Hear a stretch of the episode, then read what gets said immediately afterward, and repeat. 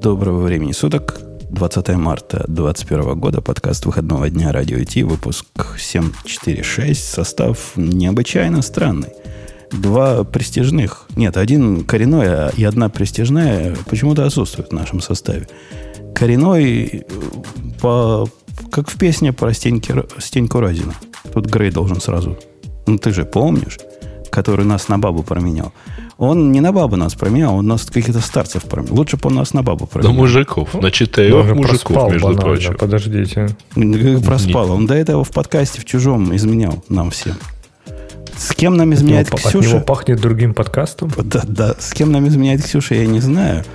Когда придет, мы, конечно, сразу спросим. Но вместо вот этих выбывших корней престижных и... Какой второй был? Престижной и... Ну, я сказал. Коренной, ты же коренной, только что сказал. Коренной, да. Там два престижных, один коренной, господи. Вот вместо вот этих всех к нам зашел Гуэст. Э, Гуэст с темной стороны подкаста, не с самой темной, то есть не, не PHP, прости господи, но близко к тому. Здравствуй, дорогой, ты кто и, и как тебя занесло на эти галеры? Да, всем привет, меня зовут Павел Минеев. Вот, есть какой-то ник, но обычно подписываюсь своим именем, да, занимаюсь JavaScript давным-давно. Не, мне, так скажем, бэкэнд тоже недалек. Вот, тоже в этом направлении копаю. Достопочетный Умпутун в этом помогает иногда. Да, ну, помогает, не помогает, ну так, бьет, ну, бьет, чтобы для, для науки, да, для науки. А, у нас сегодня... Да, давайте Digital так, А, говоря, говоря про бэкэнд, да, может быть, пора. Да, Digital Ocean забэкэндится сейчас. Угу.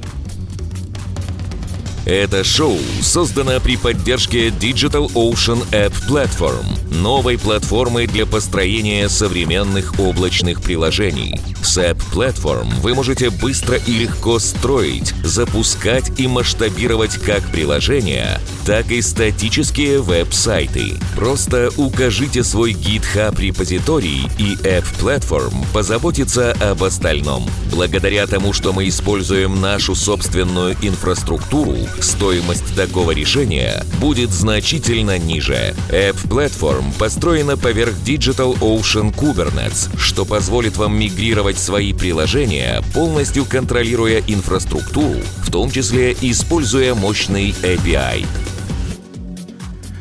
Ну, пока у нас там Kubernetes с мощным API рулит и бибикает, в нашем подкасте как-то была в темах наших слушателей там тема, что Саша...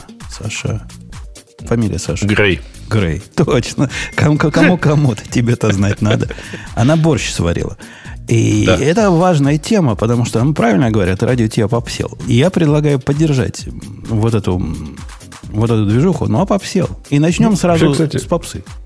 Ну, подожди, отбивочка, раз уж ты начал. Я никогда не думал, что это скажу в подкасте, но я реально посмотрел это видео с Сашей Грей, и она, ну, прикольно готовит борщ. Нет, ты, подожди, ты, ты не, не думал, что ты признаешься когда-нибудь, что посмотрел это видео, да? Там первый комментарий рулит. Э, я, говорит, чувак, посмотрел Сашу Грей еще в 2005-м.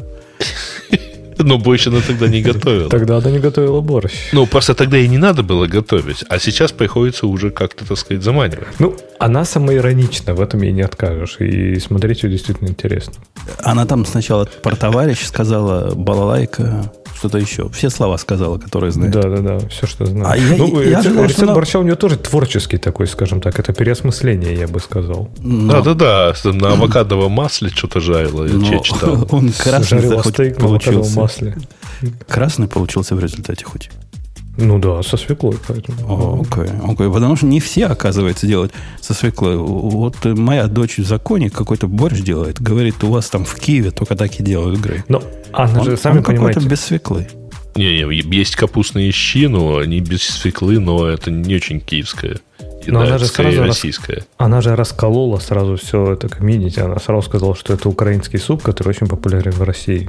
А есть разное мнение. Украинский ли, популярен ли, а может он польский, наоборот, не популярен. Да, это тонкий вопрос, но я, собственно... Не, вот польским он точно никогда не был. Ну, это смотря кого спросить. Давай, давайте много, много граней у этого вопроса. И еще пельмени троните, наши русские пельмени, которые китайские. Она же готовила, Может быть, лучше манты или бузы. Подожди, она же готовила что-то еще. По-моему, как раз пельмени она готовила. Соверш... Я очень предлагаю запустить все-таки кулинарный подкаст. Совершенно точно. Но нам не понадобятся все эти э, багайпорты от пользователей. Совершенно Сможем честно говорить. Точно. Это а кулинарный подкаст. А попсел радио. Давайте начнем за вами, тронем первую тему попсовую, поскольку э, слухи... Что со слухами происходит? Это просто цирк какой-то с конями, праздник какой-то и полный подрыв доверия всех вот этих высокопроцентных э, предсказателей. Вы да, следите, да, да. следите за Грей. Ну, там один за... чувак уже четвертую дату неправильно назвал. Э, не просто один чувак. Это, это, это чувак, у которого до этого там чуть ли не 80% попаданий было. А чувак, mm-hmm. у которого было 95% попаданий. Леха, я тебе объясню, это проценты у них строятся не из-за того, что три предсказания сделано и два совпало. Там сотни предсказаний было. И совпадало всегда. То есть знает человек, откуда тянуть. Так может уволили просто его из Apple? Наконец. Не вот. его, а его. источники. Его источники. Ну, или источники. Ну, да. или, так да. сказать, ему скармливают что-то. Да, там, да, полнейшее, полнейшее. Однако, давайте по, по слухам о том, что мы должны были увидеть позавчера. Позавчера должно нет, нет, быть? Нет, 23 было а, самое актуальное, сегодня все-таки 20 Хорошо. То есть во вторник, ну, черт его знает, ну, уже понятно, что не во вторник. И уже вообще-то это, скорее всего, будет апрельское. Ну, мероприятие. Да, да, да. Ну, а по тему? Ну, ну что? Что, что, что ожидаем? Ожидают iPad Pro новый. Ну, во-первых, это должен быть э, какой-то там типа A15 или даже, даже M1 в нем процессор. И э, вот э, это... Они же прошку анонсировали вот на прошлом ивенте, нет? Вот сто процентов, я помню, они совсем недавно его представили. Нет, ну. они его представляли год назад. Да. Ну, то есть вот год назад появился первый раз вот этот вот то же самое, как годом раньше, но с э, несколькими камерами. Не с одной, вот там у меня он до сих пор с одной, но а вот с несколькими. И, э, значит, это вот, соответственно, ожидается, что у него будет э, какой-то там суперчип, ну, то есть, а, впрочем, может быть даже какой-то там более слабый M1. А, ожидается, что в нем появятся Thunderbolt порты. Но в нем и так сейчас, на самом деле, Type-C порт, поэтому, в общем, там не очень да. критично. А, а зачем и, он более... Угу. И даже мини, э, мини LED скрин, ну, экран, то есть вот который будет прям... Ну, надо, надо сказать, что если вы следите за слухами, то мини-лет это, в общем, экзотический слух. Там не подтверждается многими из высокопоставленных источников. Есть чуть ли не одна единственная утечка, которая как-то туманно намекнула о том, что мини-лет там может быть.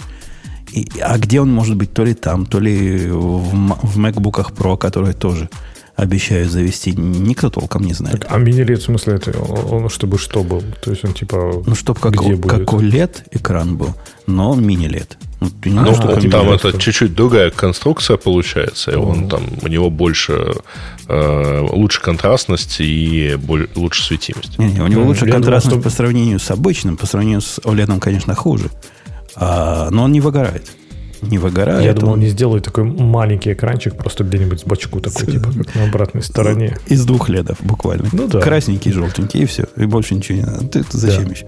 А что слухи, кстати, говорят про этот, про кастом чип, M1 чип или более слабый чип? Почему они уже не могут тупо поставить вот M1 на него и все? Типа, чтобы ну, может быть, кстати, они его туда и поставят. Мне кажется, Но это тут... было бы бомба просто вообще. А, ну, слушай, такое дело на самом деле. А, очевидно, что он не будет э, работать так же быстро, как э, в этих, потому что у него там вся остальная, наверное, периферия будет другая. Так у него вся периферия вот. на чипе. Ну как, куда, как? Так ну, вот я говорю, а почему ну, нет? Вот на... То есть, типа возьми вот Air, да, он ну, чуть-чуть потолще, да, он, наверное, окей. Но у него уже пассивное охлаждение, у него там, не знаю, все железо, вот экран развернуть и все. И, в принципе, он готов. Не знаю, мне кажется, было бы очень а, Кстати, интересно, а не понадобится ли ему больше охлаждения, если ему вот так вот экран туда? Экран-то сам по себе тоже нагревается? Сомневаюсь. Хотя, а зачем хорошее на хорошее менять? Есть у кого-то сейчас проблемы с про, по производительности, что ли? Ты имеешь в виду с э, iPad Pro? Ну да. Для кого это улучшение? Это какая-то ну, андроидовщина, ну, простите. Не, ну как, это для тех, кто грезит... О, вы, кстати говоря, про грезит, вы видели эти бурные влажные фантазии Intel, которые выпустили странную а, рекламу? Там дальше есть тема, подожди, это, не, не убегай. А, хорошо, хорошо, тогда не буду забегать. Там очень смешно по-своему для целевой аудитории, которая нужен э, MacBook, но с тач-экраном. То есть это реально может стать MacBook Air с тач-экраном, правильно? То есть это же, по сути, туда, если это будет M1, туда даже macOS можно поставить. То есть это будет полноценный Air. Слушай, я, я думаю, что там проще на самом деле проблема. А зачем им держать отдельно вот этот А14 или А15 и М1, который, по идее, такой же ARM, вот, только в профиль? Не, Тогда можно они, просто они, сделать в два раза больше процессоров а, и поставить они, везде. Он не такой же ARM, прямо, прям сейчас он совсем не такой же, как M1. С одной стороны, с другой стороны, зная Apple, я вот как предсказатель с высокой степенью попадания скажу, что вероятность того, что когда-то на iPad заработает, можно будет поставить macOS, она приближается не то что к нулю, Леха, а к минус бесконечности.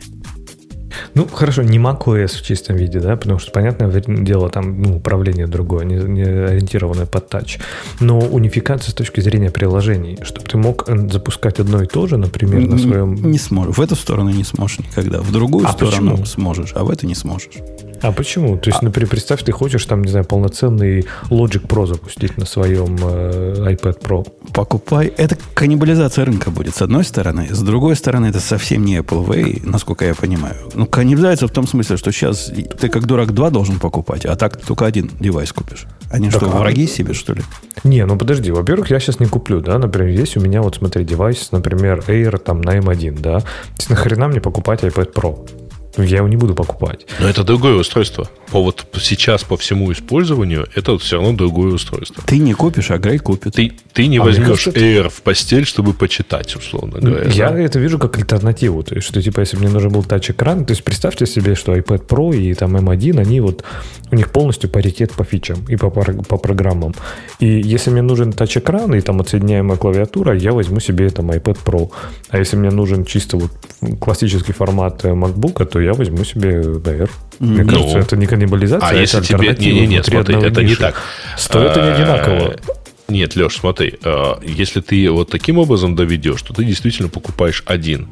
А если ты при этом можешь эти девайсы четко отличить, я имею в виду, там, если Apple может эти девайсы четко развести, а, то в этом случае у тебя два устройства, и когда ты хочешь почитать, а может быть иногда что-нибудь быстренько написать, ты берешь iPad с собой, но они, у тебя есть два. А если ты хочешь долго писать, и там тебе нужно вот там чуть-чуть побольше экран, то у тебя есть Air. Не, ну смотри, ну это iPad Pro мы говорим, да, то есть смотри, mm-hmm. если как второстепенный экран, то есть девайс, который я возьму с собой там почитать новости, да, где-нибудь перед сном, окей, это iPad вот там мини или еще любой другой.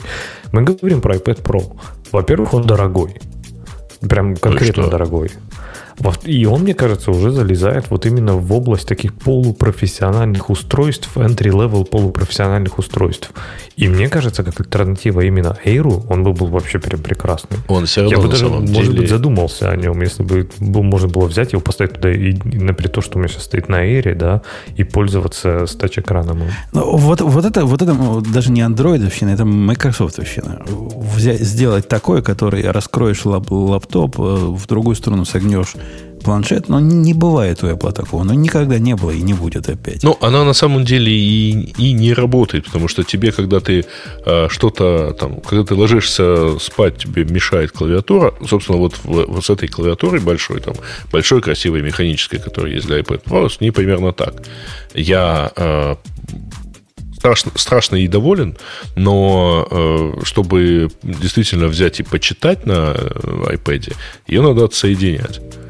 Э, окей. Следующим у нас будут э, Air, AirPods, AirPods, AirPods, AirPods да. 2, которые, про которые вообще диковатые такие слухи. Я за многими следил. Суть этих слухов в том, что э, AirPods 2, которые не Pro, будут практически как Pro. То есть, ну, вообще один в один, только дешевле.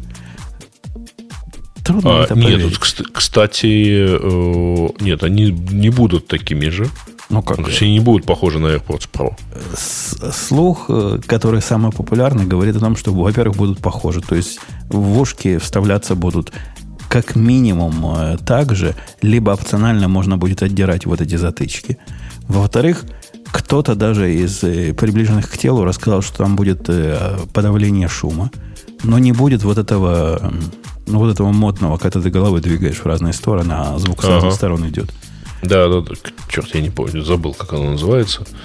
Сейчас пойду посмотрю. На S, на S как-то. Пусть нам подскажут, как на S называется. Это ну, конечно, подскажут, да. И в это, опять же, с точки зрения э, рыночных отношений мне с трудом верится. Мне кажется, что не будет такого. Ну, не станет они такими фичастыми. Не ждите вы, что на 100 долларов дороже, дешевле вам дадут то же самое, что до этого давали на 100 долларов дороже. Причем так давали, что с руками отрывали.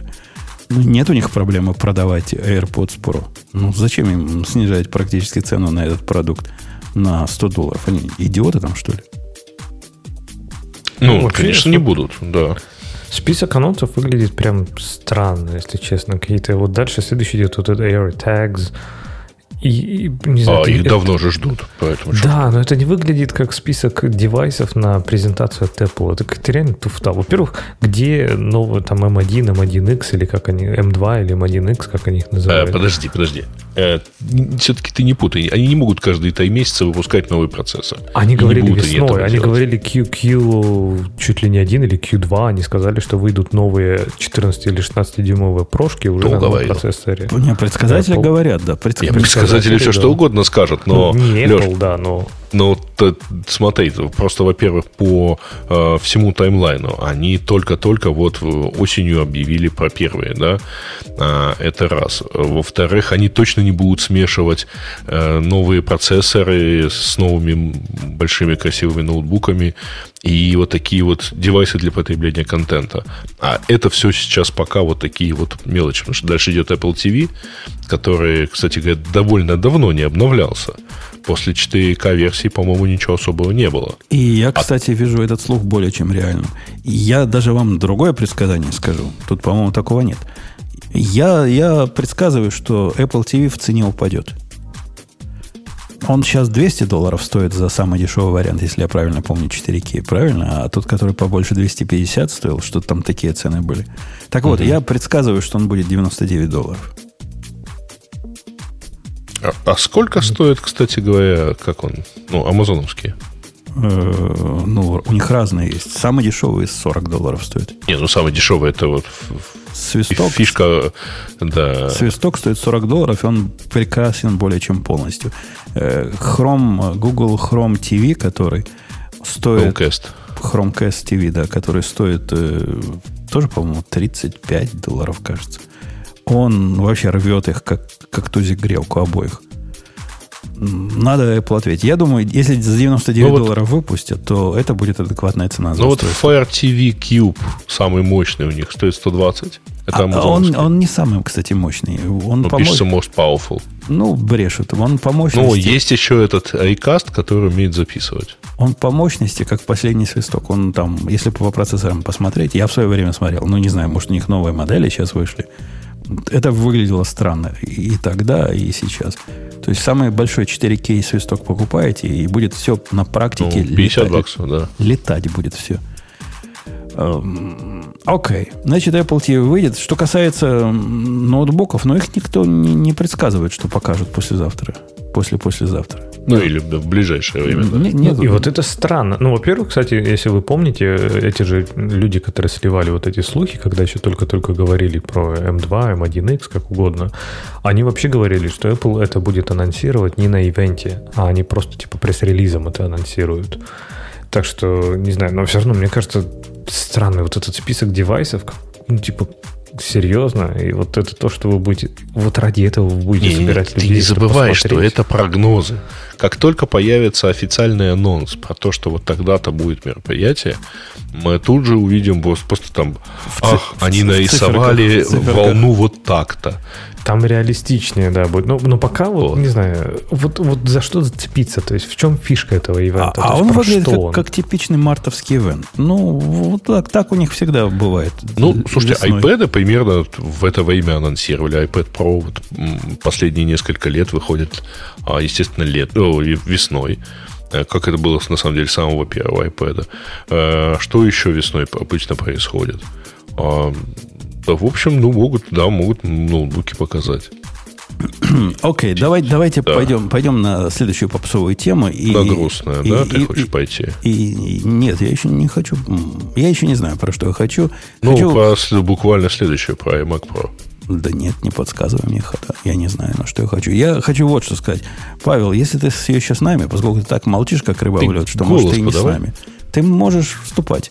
Я понимаю, Грея перебить это невозможно, меня перебить это страшно, Леху перебить неприлично, но ты как-то пытаешься встав, ты практикуйся, пока Ксюша ты, не ты можешь... появилась. Потому что это вообще преступление, Ксюша. Или можешь сразу набросить, например, сказать, что все эти ваши ГОСТ с Java это полная туфта, JavaScript рулит, и тут мы уже подтянемся. Только подожди, прямо сейчас это будет авто. Ну, не, Go вот как раз классный. Go мне нравится, а Java это туфта, это, ну, как бы, бабки не ходи. Конечно, туфта. И база базаронима. Да, понятно, что да. А у нас, не, у нас, э, ты зря, Грей, следующую тему попытался выбрать, что iMac... Я ничего не пытался, я тебе попытался намекнуть на нее, а так как хочешь. Да, она даже на тему не тянет. Ну, да, что ты ее сюда добавил. Окей, окей. Что-то с iMac Pro произойдет, но это меркнет на фоне той новости, о которой Леха рассказал. Какой прекрасный MacBook Pro, оказывается, есть у Apple. У Intel. Ну, у Apple есть, а Intel его видел. Потому что не, они не могли... Э, эти ведь не могут придумать. Эти а, ведь не обманут. Так, вы про это? Я даже, я даже да, честно, да, да. читал и не понял, Нет, чем История, конечно, замечательная и леденящая кровь, потому что Intel выпустил серию роликов в стиле I'm a Mac, I'm a PC, причем они наняли Джастина Лонга, это парень, который играл в Mac, и который, кстати, играя с Брюсом Уиллисом, играл в четвертой, по-моему, да, в четвертом крепком орешке, когда он там каким-то CDMA э, старым или НМТшным терминалом взламывал все-все-все э, в Нью-Йорке. А, так вот тут он теперь рассказывает, как все здорово э, у лэптопов обычных на базе Intel, сравнивая их с макбуками, что MacBook, ну что, это очень напомнило, кстати говоря, мне, помните нашу дискуссию в э, месячной, двух, двух или трехмесячной давности, когда нам как раз объясняли, что это здорово, когда вот приходишь и можешь себе выбрать любой ноутбук. Это было у нас в комментариях. Э, ирония этого... 750 моделей, да. Ирония этого видео даже не в том, что там у него... Оно начинается с того, что у него на столе стоит один несчастный MacBook Pro и 150 моделей всех остальных. А, а ирония во всем остальном. Это какой-то вообще поразительный позор. То есть Intel, да, Intel, вот тот самый Intel, вот с большой буквы И, говорит про какие-то PC, с одной стороны. С другой стороны, они рассказывают, какой M1 отстой и какие маки на M1 отстой. Кто такие маки на M1? Ну вот народное население на это смотрит. А вообще о, чё, о чем это они? Что это вообще? Нет, это реклама они, конкурента? Кстати, не говорят. Они не говорят про M1, там, заметь. Они, в принципе, говорят про MacBook, правильно? А. То есть, они конкретно там шеймят. Ну, хотя, ладно, там читают. Они конкретно наезжают на Apple с macOS. Да. И с MacBook'ами вообще. При этом, а, Intel... Смешно, что тут что? А, Intel сам по себе не является ни производителем а, компьютера, ни производителем операционной системы. То есть, как бы, с чем вы, собственно, сравниваете? Они за индустрию топят. Но они а во-вторых, они же сравнивают с э, MacBook ноутбуками Pro, которые на, извиняюсь, 80% сейчас бегают на Intel. И... Которые выдуманные, во-первых. Но подождите, они же шеймят, ну, в принципе, да, читается между строк, что M1, да, они говорят, что не поддерживаются больше, чем один монитор, нельзя играть, и не тачскрин, да. А, и что нет, типа, 1256 моделей, там у них нельзя выбрать, вот, да. И они показывают какой-то вот этот уродца Asus, который просто как-то как эту мерзость можно было в рекламу просто засунуть. С какими-то там... То есть, вот представьте себе, возьмите тачбар на MacBook, сделайте из него жирного, отвратительного урода и засуньте его в половину клавиатуры. И вот они это показывают как достоинство. Ну, постыдились бы. Ну, надо сказать, что вот этот э, хохотушечки, которые по интернету пошли, что у них MacBook Pro даже лучше, чем у Apple, они ведь действительно не лишены. То есть, если посмотреть на MacBook Pro, на их видео, то там явно следующая модель. Там очень тонкие э, рамки, вот, то есть совсем-совсем тонкие, то есть вот тоньше, чем у нынешних э, MacBook Pro у экрана, вот, и кроме того нету веб-камеры. А почему? Меня интересует вопрос, а почему так? Ну вот, ну... Вот как, как, как они так, так смогли, Как да? так вышло? Ну вот как такой WTF можно... А, они обводили, взяли какой-то Samsung, написали на нем MacBook Pro, что ли? Зачем они это делали? Мало живых MacBook Pro снять? Слушай, ну, э, я всегда в таких случаях вспоминаю гениальное высказывание Пелевина. Миром правит не тайная ложа, а явная лажа. Вот. Ну, блин, не надо искать вот то есть... Вся, всякой дурости какое-нибудь замысловатое объяснение. Это дурость просто. Ты предполагаешь, что вот тот оператор, который снимал, или тот дизайнер, который это рисовал, у него не было никак возможности MacBook Pro где-то живой посмотреть. Они, может, XPS просто снимали. Слушай, бюджета не а хватило. а потом написали туда MacBook Pro. Может, он вообще, карт... Может, он вообще гипсовый, слушай. А, а тоже вот в чате сейчас накидывают тоже вот это. Почему вы обсуждаете дизайн? Дизайн важно. Почему? То есть, неужели вас не парит? То есть, вот у вас есть какое-то устройство, которое вы каждый, каждый божий день вы его трогаете, вы на него смотрите, и вас не парит, что он отвратительно выглядит? То есть, вам не хочется, чтобы он был красивым? То есть, вот серьезно? Это же не просто что-то, что вы раз в год видите. Вы видите это каждый день. Вы видите этот экран, эту клавиатуру, этот ноутбук, вы к нему прикасаетесь. То есть вот этот вот суровый не знаю, пластик Lenovo вы готовы трогать каждый день? Ну, это, блин, надо же себя любить. Конечно, конечно. Я, я бы привел какие-нибудь околонаучные исследования, что в тот момент, когда вы позволяете своим программистам вместо серебристого э, MacBook Pro выбрать темный MacBook Pro, их производительность вырастает на 6,5%. У меня нет фундаментальных доказательств этого тезиса, но подозреваю, что где-то так и есть. Проценты мои Звучит реалистично, абсолютно, да. Ну, ты Space Gray, да, Миша? Конечно, конечно. Сто процентов вырастает производительность. Слушайте, Space а Gray для пацанов, вот... да? Кто? Где? Space Gray, говорю, для пацанов, да, считается? Ну, как для пацанов? Вот, ну, зависит от того. Ну, не розовый, да. И от розовых у, у Ксюши производительность вырастает сразу. Но розовых okay. про не бывает. Поэтому, поэтому придется... И она, по-моему, тоже на черном живет. Не, не на вот этом те... серебристом, корпоративном. Хотел как раз заметить, э, Евгений, ты как раз э, вначале сказал, что что стоит ждать не стоит ждать от Apple чего-то такого, что там сгибающиеся будут ноутбуки и тому подобное. И вот как раз я открыл эту рекламу, смотрю, и они как раз показывают вот это все супер трансформеры, какие-то непонятные ноутбуки, и сравнивают его с привычным, красивым э, дизайном, который мы привыкли видеть, и то, чего мы ждем от ноутбука, вот с чем-то непонятным. И вот это вот мне прям, да, тоже очень сильно бросилось в глаза. Тут буду согласен а, они, они, они ведь, надо сказать, могли бы сделать хороший наезд. Но, но, но есть же за что ругать. Ну, если не ругаешь, значит не любишь. Ну, действительно, ну, два порта на новых э, M1 э, всех ноутбуках, это ведь позорище какое-то. Ну, как гадалки не ходи, позорище. Нет, они говорят, ну, вот всего четыре порта. Ну да, всего четыре порта на MacBook Pro, вы правы вот эти экзотические разъемы, им разъемов там не хватает, видов разъемов не хватает. Но так, чуваки, Грей правильно сказал, там ваш любимый Intel стоит, вот, вот в этих во всех четырьмя экзотическими разъемами. Я, я, кстати, посмотрел, я не знаю, сейчас я посмотрю другое видео, но в том видео, где вот это он пытается, так сказать, разобраться с планшетом и так далее, там либо заклеен экран вот каким-то типа чем-то типа privacy скрином, и поэтому он так виден, а либо они его на видео заклеивали уже, ну то есть Хотя, скорее всего, просто они заклеили сам экран. Зачем, непонятно. Виктор, который в чатике про скорость компиляции, мы, Виктор, понимаем твою боль. Ты человек, пришедший из C++, я, мы понимаем, что для тебя эстетика уже вообще конкретно не важна. Ты уже с C++. А, а даже вот про это он Путун. А что значит вот ирония про скорость компиляции? Да он унижает Intel по скорости компиляции просто мой дохлый, самый-самый дешевый entry level э, без вентилятора M1 компилирует быстрее ну, скалу, проект на скале на 30-40%, чем десктоп на i9 или что там у них самое, короче, мощное, чем десктоп. То есть Intel, просто проснитесь. Тут не то, что эстетика, технологически они тоже отстали. Вот в чем проблема. -то. А отстали, отстали на бесконечность, когда мой э, продвинутый iMac Pro, который отменили сняли с производства, в набитой зионами конфигурации рендерит наш подкаст медленнее, чем базовый Mac Mini. Базовый, вот, за, за 700 долларов базовый Mac Mini, ну, это, это говорит о многом. Что уж говорить про JavaScript. Мы тут в чатике мерились JavaScript. Алексей намерил в два раза быстрее, чем на последнем MacBook 13 с топовым процессором. В два раза быстрее. Он... Сборка нашего ремар... ремарка.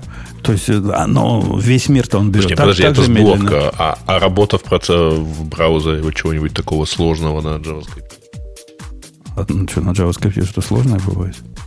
Ну, у меня на самом деле именно на парочке таких тяжеленьких сайтов, э, типа, э, типа AdWords угловского, довольно сильно начинает гоиться все и взлетать. Хотя у меня там, ну там i9, но он реально он тормозит, если ты выключаешь турбобуст. Не, ну, мы с Пашей такого не пишем, чтобы вот так в браузере Нет, тяжело бы работало. Знаешь, я, я же не собираюсь вашими, так сказать, интерфейсами пользоваться для доступа к Фейсбуку.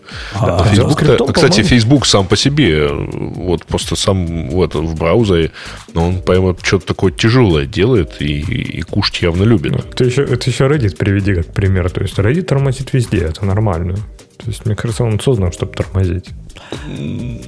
Вот, короче, я же, помните, рассказывал э, Ксюше, она прям в какой-то момент обиделась, что я, понимаете ли, и повторяю, э, про то, что у меня вот Safari, еще когда Big Sur был в бете, начал выдавать вот эту вот замечательную плашечку, что типа вот эта страница жрет слишком много ресурсов. Это была страница с Фейсбуком. Грей, я не обижалась. Просто ты а вот ты пришла. Любые... Надо было сразу про Facebook говорить, а мы все с вами про Apple, про M1, про Просто Intel. знаешь, это, это классическая история, когда ты знаешь, не знаю, одного человека из какой-то компании, э, и вот, например, я не знаю, Бобуку все, то, все, все про Яндекс Такси. Как бы, ну, привет. И, э, и так и тут. Это нормально, вы все знаете одного человека про маркетинг, и я 12 лет за это отдуваюсь. Ну ладно. Ксюша, была теория, что ты придешь на час позже, потому что часы перевелись. Так и оказалось. Ну, ну, да нет, ну вообще я пришла раньше. И я вообще, да, блин, это Как ты пришла раньше, если мы уже час вещаем? Ксюша, ты что? В смысле, я знала про перевод часов, и если бы я не знала про перевод часов, я пришла на час, я пришла давно уже, на два, два часа назад, но я не пришла, поэтому... Ну вот от этого э, все как удивляются. кошмар какой-то этот перевод Это часов. точно не когда, булева когда логика, но мы не будем Когда дальше. это прекратится? А Просто ты не слышал, что ваши это демократы собираются подписать закон о перманентном переводе часов? Чтобы это не было Я слышала, да, что вот теперь так. не будут... Пере... Да-да, я слышала, да нормально будет, мне кажется. Так, а вы куда я, переведете это? Если честно, это вот а, или вы это Прям только тяжело. Калифорния вот или раньше, в смысле все штаты? На самом деле, я скажу, вот... Да нет, все, конечно. Да это давно уже тема, лет пять, по-моему, ее муссируют. Я не знаю, примут Кстати, или не. Европа Россия, уже года два про это много. отказалась от Какая перевода. Европа? Подожди, Подожди, ну, то есть, как, они, они приняли, условно говоря, резолюцию, теперь ее надо как-то вот везде принять дальше, то, что мы обсуждали. А. С имплементацией не всегда сложно. Леха, ты, ты про Европу помолчал бы. Это то, что у вас, это уже не ну, Европа. Подожди, но, по-моему, в Европе тоже, там в Германии, например, по-моему, до сих пор еще переводят, нет? Да, переводят, я же говорю. Они, а, безусловно, ага. на каком-то там европейском уровне поговорили, а на каждой стране еще, еще ждут. Меня, знаете, что больше всего в этом удивляет? Меня больше всего удивляет, что каждая страна переводит свой собственный день, блин, свое собственное воскресенье. Вот я не понимаю, неужели там такой большой разброс этих воскресений, чтобы, блин, все переводили, э, ну, в разное время? То есть, как, почему? А, а ты у нас была в подкасте, когда еще русские переводили часы? Конечно, была, я помню. Это ведь Мы там боль через, какая на, была, там да, вообще, недели. Это вообще трэш был. Ага. Слушайте, ребят, но я вам должен честно сказать, что вы за это, сказать, наезжаете на вот Европу, потому что Европа вся, если она переводит, то она переводит в, последнее воскресенье, в последнюю субботу э, воскресенье марта.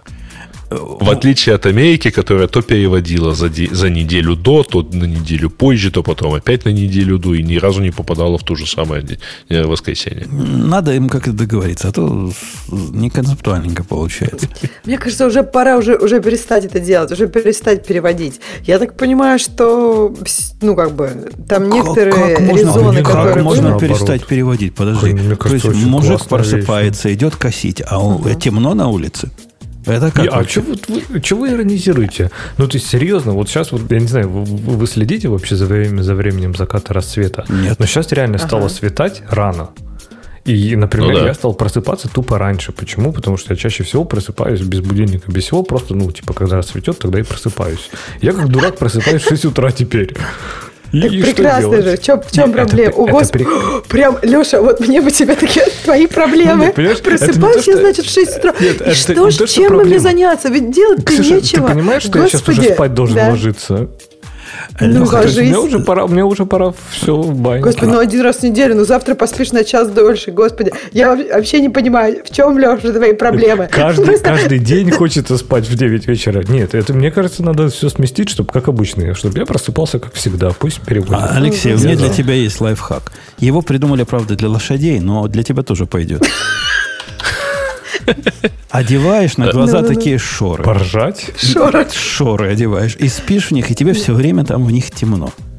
Не поверишь, ну, кстати, проснусь, так тогда я не проснусь. Нет, кстати, подожди, а я вот... Почему не проснешься? Проснешься, не, конечно, когда Действительно же, на самом деле фишка в том, что нужно спать, ну, прям вот в темноте. Это, это максимальной важно. темноте, спать, да. Да, да, да. Можно спать при каком-то ровном шуме, это вообще не аффектит сон. Много раз проверили в лаборатории. А вот то, что свет аффектит, это прям сильно. То есть неужели у тебя действительно ты живешь, как бы, ну, я не знаю, в абсолютной какой-то оторванности от, от всего мира, что у тебя абсолютная темнота, и ты можешь ночью спать вот прям абсолютно темноте, а утром ты просыпаешься от света. Нет, я за то, что мы были ближе к природе и просыпались с рассветом, засыпались с закатом. Потом пусть переводит. Да это не вопрос, слушай.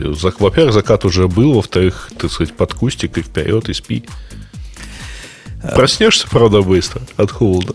Давайте, по, по, раз пришла Ксюша, можно повысить градус гиковости. Потому что с вами, раз, раздолбаями, я боялся о чем-то, о чем-то настоящем, серьезном говорить. Ксения, доложи нам, почему GitHub, у GitHub есть permission problem?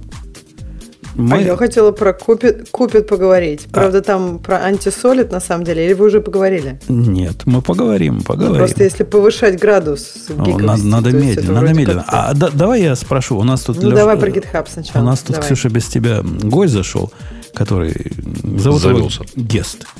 Э, наш дорогой Гест, скажи, есть ли у GitHub permission problem вообще? Или гонят злые языки? Ну, у них вообще с permission все очень странно бывает. И, я скорее соглашусь, чем э, скажу, что ее нету. Я, я даже добавлю, это, это из серии, как про верблюда, что у них прямое. А где у GitHub нет проблем? Все, что связано с пермишном, у них очень странно сделано. Не так давно мы с, с нашим дорогим гостем пытались а, что мы с тобой пытались сделать? Deployment э, key добавить в... Да, ключики. В, всего лишь ключик добавить в организацию. То есть, ну, задача простая. Есть организация в GitHub. В организации есть несколько репозиториев. Мы хотим, чтобы какой-то удаленный пользователь, ну, робот, мог брать репозитории по deployment key. То есть, только читать мог их и, и к себе туда деплоить. Вы думаете, это можно сделать?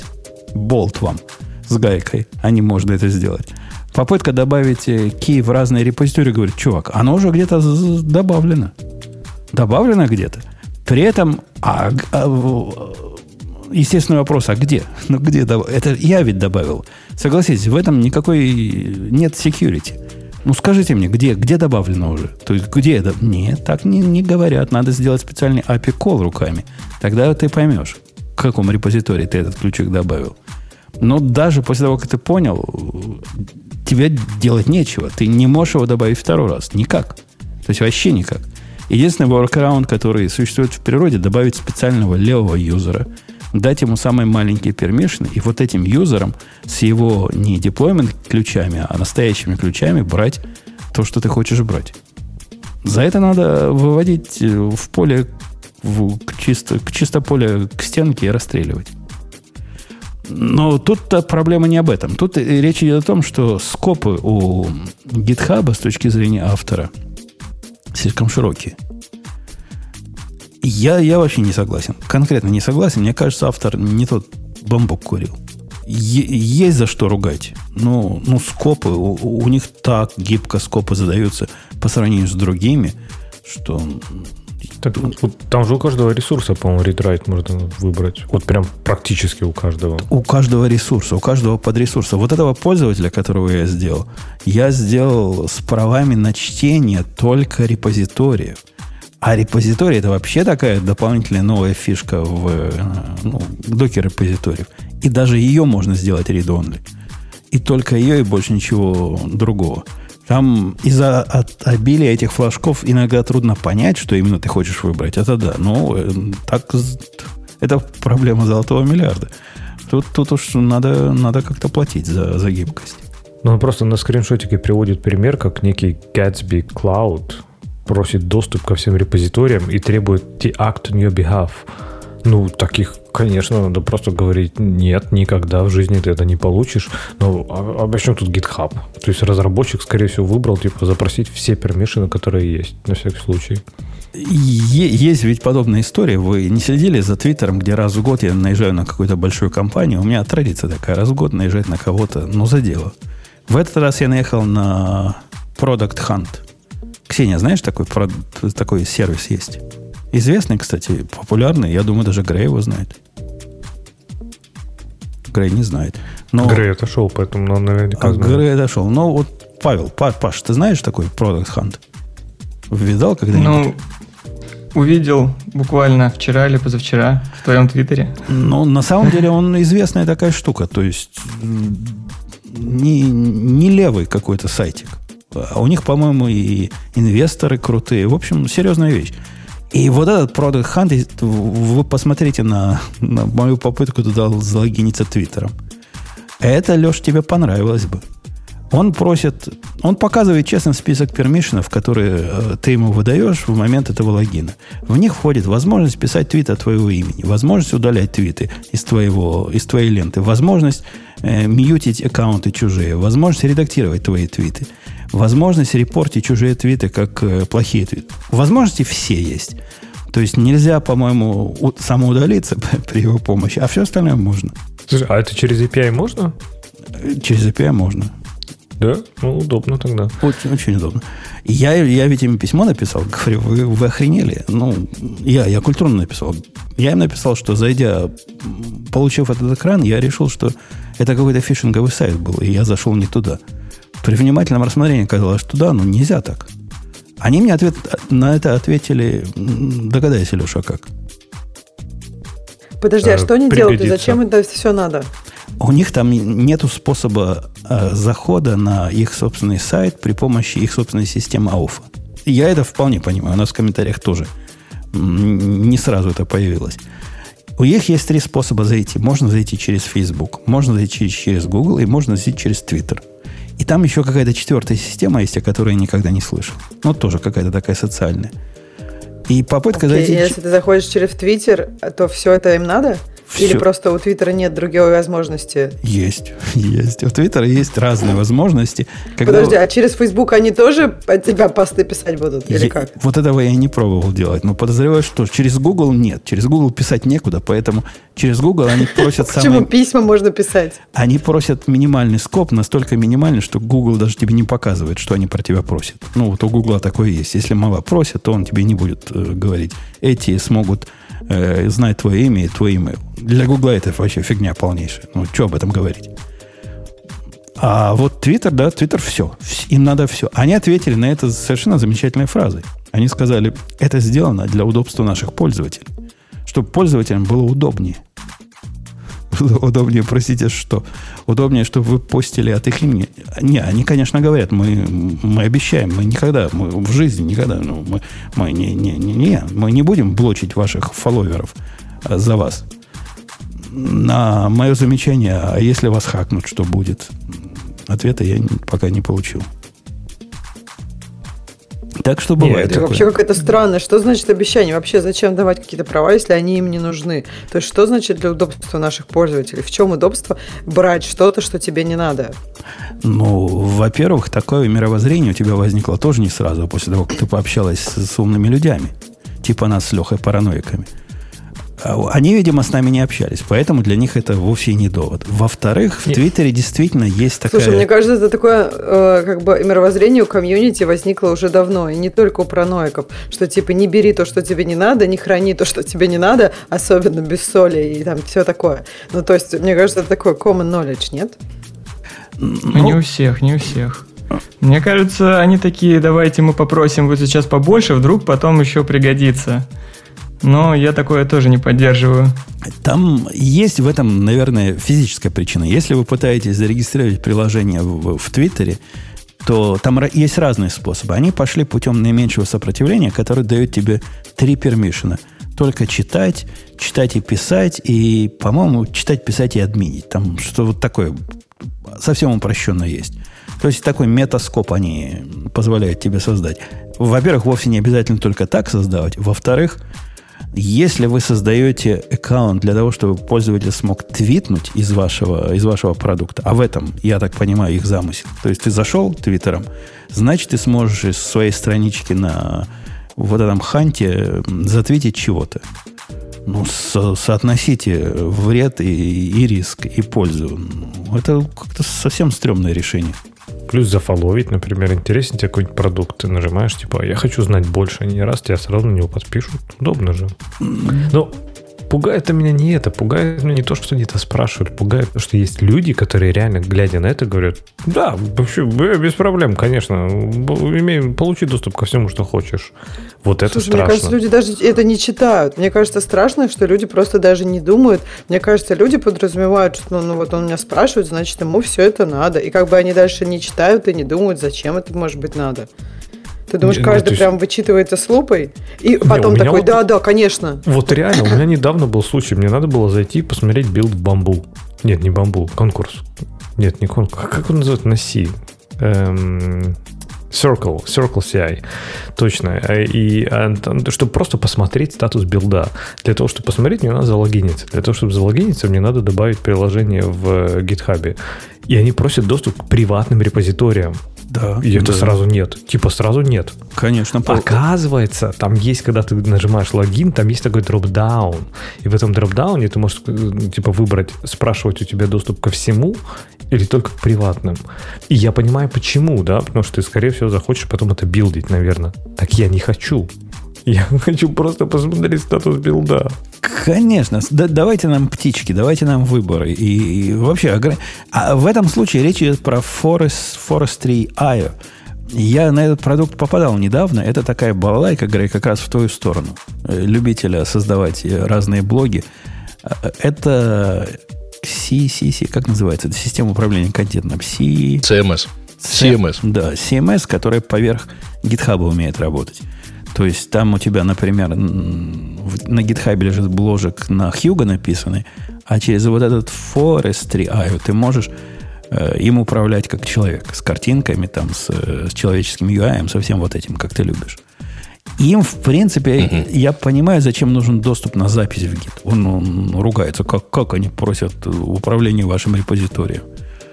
Ну да, им вроде как нужен. Да? Не, ну так они в него писать собираются. Конечно. Но зачем им доступ, например, к issues и pull реквестам Вот зачем им надо редактировать issues и pull реквесты Я не понимаю. Подожди, ты имеешь в виду вот этому Форестой?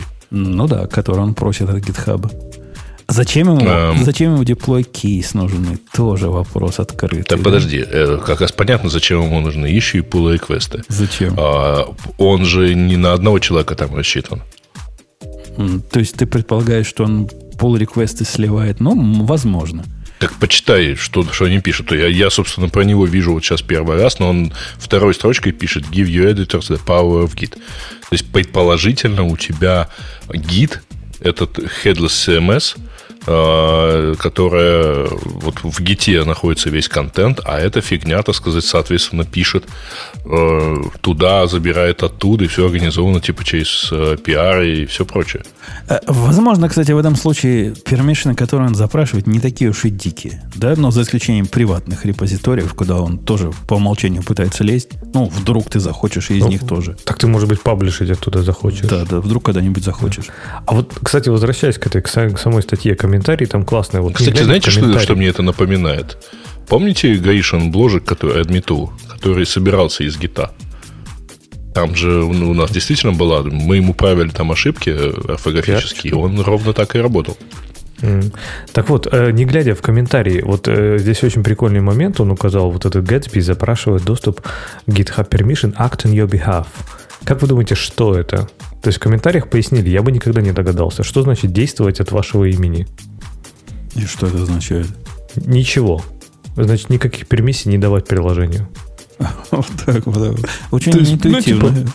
Очень, очень, очень логично. Я так понимаю, что получить, ну, типа, только, наверное, что там в OpenID скопе дефолтные наборы клеймов, все. Э, да, проблема тут не... Ну, можно, наверное, GitHub наезжать, что могли бы у него еще быть более гранулярные пермишины. Но находить GitHub и бить его за это, когда все остальные, и я смотрю в том числе и на Facebook, делают все это еще хуже, э, ну, это нечестно как-то. Это, это какое-то избирательное правосудие. Не ругайте GitHub, он, он хороший, он, он наш. А, дорогие слушатели, вы когда видите кто-то, кто запрашивает полный, полный доступ э, к Твиттеру, действовать от вашего имени в Твиттере это означает не то, о чем Леха говорит. Это реально действовать от вашего имени везде. И удалять ваших пользователей и следить за новыми. Вы 33 раза подумаете перед тем, как соглашаться. Я бы рекомендовал выйти и залогиниться альтернативным способом. Э, Ксения, я не дал тебе тему выбрать. А ты хотела выбрать что? Ксения? Я хотела выбрать тему, которая называется Kit, э, но в основном там про Solid. Но, по-моему, там есть что обсудить. А как она называется? Ты я не услышал. Она, у нас она называется Cupid The Backstory. Она у нас есть. Сейчас а. могу тебе сказать. Она как бы пониже немножко, чем всякие софткор темы, но она у нас есть. Окей. Она... Я, я ее выбрал. Я Через ее выбрал. одну, да. Выбрал, вот. выбрал. Ага. Угу. Ну. ну, в общем, там идея такая.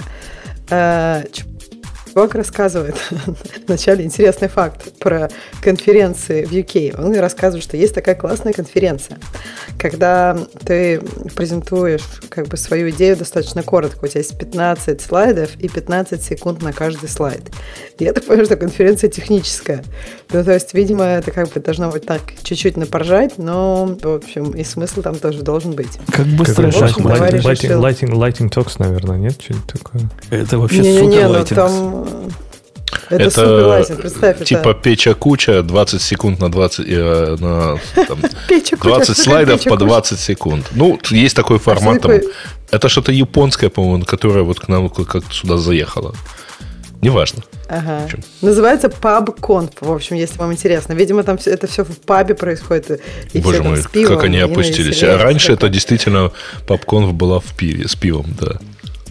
А, не, я не знаю, да, как-то На фотке Но, там общем, прям в пабе решил... это все. Да. Прости, Ксюша.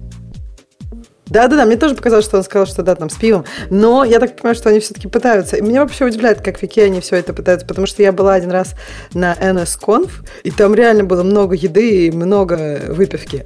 Но при этом все были, как бы все вот, как бы на технические темы все время болтали. И это мне несколько какой-то такой контраст создавало. Ну, неважно.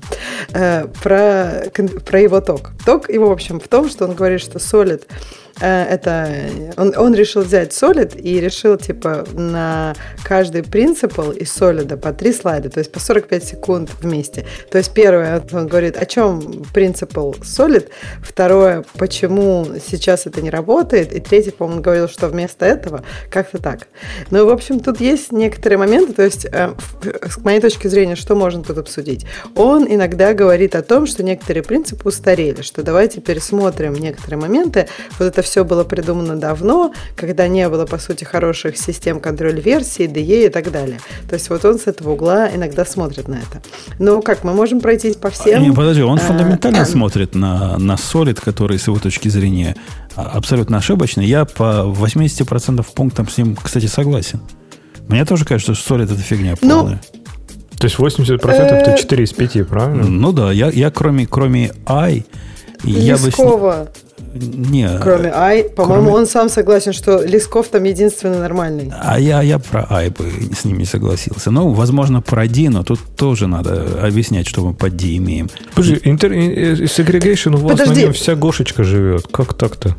Погоди, погоди, давай с S начнем. S, S, давай. S. Начнем. Да. Sense. Ну, короче, э, single responsibility. И тут, конечно, он говорит, ну, это очень vague, то есть очень неконкретно. Тут, наверное, сложно не согласиться. Каждый, кто когда-либо пытался с кем-то э, как бы это обсудить, наверное, доходил, что другой человек может видеть это несколько по-другому.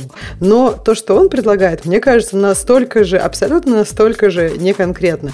Он говорит, что вот он бы вместо того, чтобы single responsibility, как оно сейчас, как бы, как оно, то есть вот единственная э, responsibility должна быть у некого там айтема, объекта или функции. Вот он говорит, эм, что вот должно быть э, у объекта или функции то, что влезает в голову. И вот он вот это так, в чью голову? Вот неважно. Вот если вам влезло в голову, значит, вот это оно. Ну и мне кажется, что это, опять же, все головы разные, и никакой конкретики он сюда не внес. Прекрасная альтернатива. Просто прелестная альтернатива. Если оставлять что-то из э, single responsibility, который вообще непонятно, о чем это, э, ну, ну, совсем непонятно. Во-первых, это зависит Почему? от языка. А мне кажется... Во-вторых, это зависит от бизнес-области. В-третьих, он правильно пишет, если я какой-то ETL пишу, в каком месте у меня single responsibility? Кто у меня сингл? Не-не-не, слушай, ну ты, мне кажется, ты буквально это понимаешь. То есть, мне кажется, тут нужно, э, как бы, можно... Э, во-первых, мне кажется, что часто это воспринимается как правило, и за отступление от которого бьют по рукам. Мне кажется, это нужно воспринимать как некий инструмент. Ну, то есть, вот ты пишешь э, свой код, в таком ключе, что если у тебя какая-то сущность или айтем, вот у нее какой-то семантический single responsibility. То есть, если а, ты можешь это, это описать как бы одним предложением, без там всяких end и так далее, то вот, вот у тебя есть некая суть. Я согласна, что это ну, не очень конкретно, но, блин, его вариант, то, что в голову влезет, это тоже очень странно. Э, гораздо вот, конкретнее что, Подожди, Путун, сейчас я, я Ксюшу просто поддержу здесь. Мне кажется, что здесь, э, скажем так, когда ты пишешь про эту статью или ты абстрактно про этот принцип говоришь, Э, особенно мне не нравится single responsibility, мне нравится вот этот one reason to change его э, описывать. То есть, когда ты говоришь абстрактно и пытаешься привести пример, он вообще не, не складывается. Когда ты смотришь на свою систему, ну ты понимаешь, что вот это вот один логичный нормальный такой заключенный сам в себе юнит. Иногда там что-то из него торчит. Такое бывает. Но... Подожди, Леша, а у тебя не бывает такого, что кто-то говорит, ну, а давайте вот, вот сюда вот это добавим. А ты им говоришь, ну, это же, это же логер. Как логер может иметь какие-то последствия или сайд-эффекты на какую-то, на что-то другое. Ну, и как бы это нарушение. То есть вот здесь сюда логер, вот он должен логировать, а не что-то там, какие-то сайд-эффекты в системе. А для другого человека, ну, это как бы, ну, ну и ладно. Ну, да, и даже, даже в твоем ну, примере логера, Ксюша, давай, у тебя хороший пример логера. Давай, хороший пример, Я как да, человек, я писавший, писавший логер, э, могу с тобой тут mm-hmm. поспорить. То есть ты Давай. говоришь, логинг это single responsibility, правильно подходит в эту концепцию? Ну, как я, бы кстати, да, я не хочу, не, чтобы... Я согласен, ну ладно. Ну, а если мы вспомним, что логер, например, может э, на какой-нибудь э, удаленный сервер который логи собирает посылать, это все еще входит в твою responsibility? Нет, это я как раз... что-то? Да, конечно. На, на мой взгляд, просто логинг не должен делать никакую бизнес-логику. То есть мое понимание логера такое, что если я отключаю логинг, например, просто выключаю в этом define, то как бы у меня не работает логинг, а у меня не ломается какая-то юзерская логика. Так, вот как я ну, понимаю можно, single responsibility. Можно, можно, Ксюша, я добавлю к этому. Вот я говорю, мне пример с логингом может не очень нравится, но в принципе то, что ты спросил, это прям очень хорошо показывает. То есть, если, например, тебе надо куда-то на внешнюю систему это выгрузить, если твой логер, не знаю, там написано подключение по TCP куда-то и там выгрузка логов, да, он нарушает принцип single responsibility. Он не должен подключаться по TCP. Это не его responsibility. То есть его responsibility это, скорее всего, делегировать кому-то, сказать, там, remote logger, log, что-то там, что-то. И вот этот remote logger, он уже куда надо подключиться. Но видите, Нет, я, кстати, согласна. Я еще тут даже хочу добавить, что есть у тебя вот подсистема логинга, да? Ну и да, в ней же могут быть какие-то конкретные объекты. И какие-то, ну, у них будут разные responsibility. То есть ты можешь идти в этой системе достаточно гранулярно. Потому что когда мы, конечно, когда мы говорим о функциях и, например, модулях, э, single responsibility принцип будет по-разному на них оплатиться, правильно? Когда у модуля, если этот модуль логинга, он должен логировать, он может там хендлить логи, но он не должен ничего другого делать, правильно? А когда мы говорим о конкретной функции, ну да, функция не должна по-хорошему там заниматься логингом, отсылкой, это, не знаю, фильтрация логов и, и, и еще там чем-то. И все это одна функция, и все в ней есть. Ну, понятно, что тут уже как бы э, есть разные айтемы, и на этих разных уровнях по-разному single responsibility так, принцип. Э, этот ведь принцип не говорит про функцию. Он же не про гранулярность функции. Он говорит про то, что э, юнит кода должен делать одну вещь. Э, тут не сказано, какой юнит, да? Видимо, у дядьки э, Боба класс в голове был. Наверняка он про классы писал, правильно, Лех? А почему ты не, не считаешь, что он просто по-разному должен прикладываться к разным айтемам? Мне а, кажется, а он не это странно, он не прикладывается, он не прикладывается к разным айтемам. Я, я вот в смысле лога я не вижу, где провести даже вот и, вот этот э, хакеровский способ есть одна причина для изменения, вот это все, что, о чем Леша ты говорил, оно тоже нифига непонятное и тоже размытое. Э, в любом практическом случае вот этого достичь нельзя без э, параноидального деления всего на те любимые функции, которые у дядьки Боба по 4 строчки. Ну смотри, тут у тебя же наверняка было такое. Ты вот пишешь какой-то, да, вот какую-то логику, и ты смотришь, не знаю, вот тебе надо все только чистенько, аккуратненько, там бизнес-логика у тебя написана или что-то написано, и ты должен притащить какую-то странную зависимость. Или вот ты прям пишешь и понимаешь, что что-то не то. То есть это... Ну, вот, есть же такое вот ощущение, что ты делаешь что-то не то. Например, не знаю, ты в логинге начнешь рендеринг в HTML делать. Ты такой Леш, сидишь, мне думаешь, кажется, твое что-то не то, инту, это интуиция от кучи прочитанных Конечно, книжек. И у Путуна да. она определенно точно есть. Просто мы же сейчас говорим о том, как вот человек, который этот принцип прочитает, сможет его применять. И мы сейчас на самом деле, ну, ты сейчас говоришь, ой, давайте как бы руководствоваться нашей интуицией. Да, ну, а как тем, у кого нет интуиции, когда кто только еще билдит ее? А для То этого есть, смотри, кажется, смотри альтернативу, альтернативу автор в голову не влазит какие-то TCP какие-то открывать, какие-то внешние сервисы. Отрывай. Отрывай и передавай зависимость. Это гораздо более на практике нормальный рецепт. Подожди, в голову не влазит, это зависит от уровня твоего blackboxing'а. Уровень твоего blackboxing'а тоже как бы растет с тем, когда ты становишься Кон- более Конечно, experience. конечно, с возрастом станешь писать функции не в 4 строчки, а в 5 строчек. Потому что уже в голову на одну строчку больше влезло. Конечно, а это все динамично, я согласен полностью. Не, ну ты имеешь в виду, что типа пиши, чем проще код, э, чем возможно, чем более ты не experience. Не, ну это в принципе логично, потому что действительно приходит какой-то со временем баланс, ты понимаешь, что тебе помешает, там, не знаю, в этой функции, в этом объекте, как-то потом это все, этим всем управлять, а что будет нормально. Ну окей, да, может быть. Э, open close принцип это, это на О, да, вот тут про, про изменения. Одно, там другое. Это вообще как какой-то какой лес темный. Я объяснение читал его многократное от многих разных людей, которые пытаются... Это как практически толкование Библии и, или Танаха. Но вот что-то вот такое. Приходят мудрецы и рассказывают, как это на самом деле должно быть, и что за этими словами на самом деле скрывается. От этого туману только больше напускать. Подожди, я хотела сказать, что да, я это, это понимаю как... Нет, подожди, я это понимаю вот только для публичных API. Ну, то есть, если мы говорим все, что внутри, конечно, там надо изменять, а не городить какие-то городы. А вот если мы говорим, ну, у тебя публичный API, и вот он ушел юзером, и ты, по сути, не можешь хорошенько там все поменять. И поэтому, если ты выпускаешь какой-то публичный API, то как бы нужно, ну, скорее понимать, как, ну, то есть иметь в голове э, хотя бы понятно, что не, мы не можем предсказать будущее, но хотя бы какое-то понимание, что как ты можешь это все расширить, если тебе надо будет. Потому что иначе, ну, как бы у тебя будет много проблем. Тебе а за, за, зачем, зачем тебе понимание в общем виде?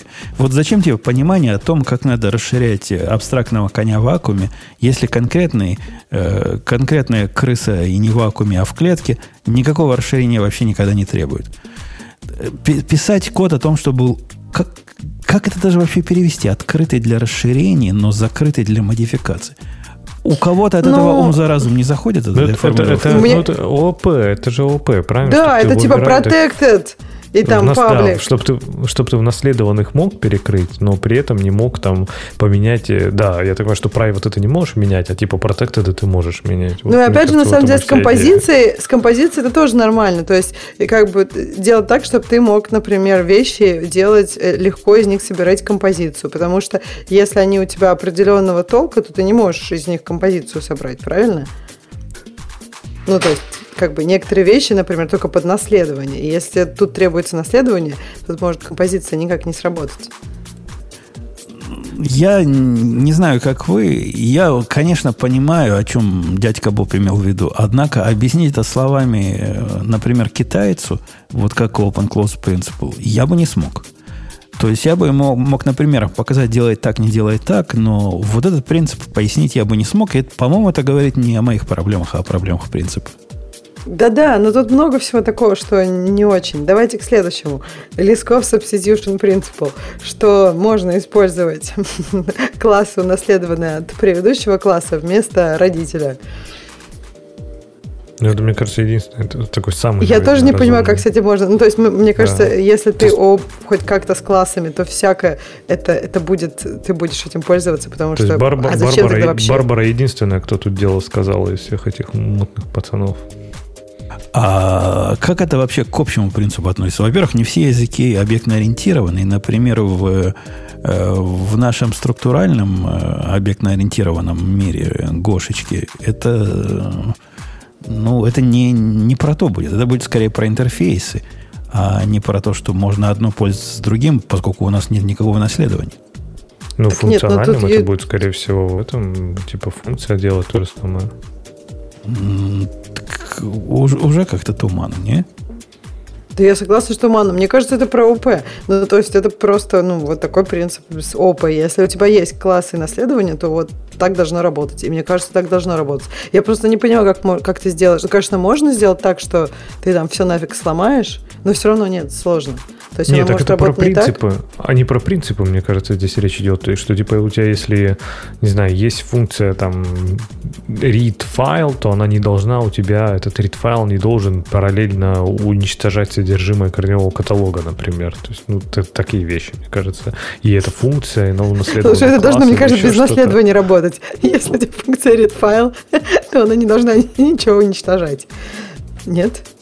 Ну, ну то есть неважно, идея. наследовано этом... или нет. Да, в этом и идея, мне кажется. То есть они ровно про это, что если есть определенное ожидание от работы функции, то ты можешь заменить ее, ну, наверное, в данном случае, если мы говорим про функциональное программирование другой функции, типа она будет работать все так же.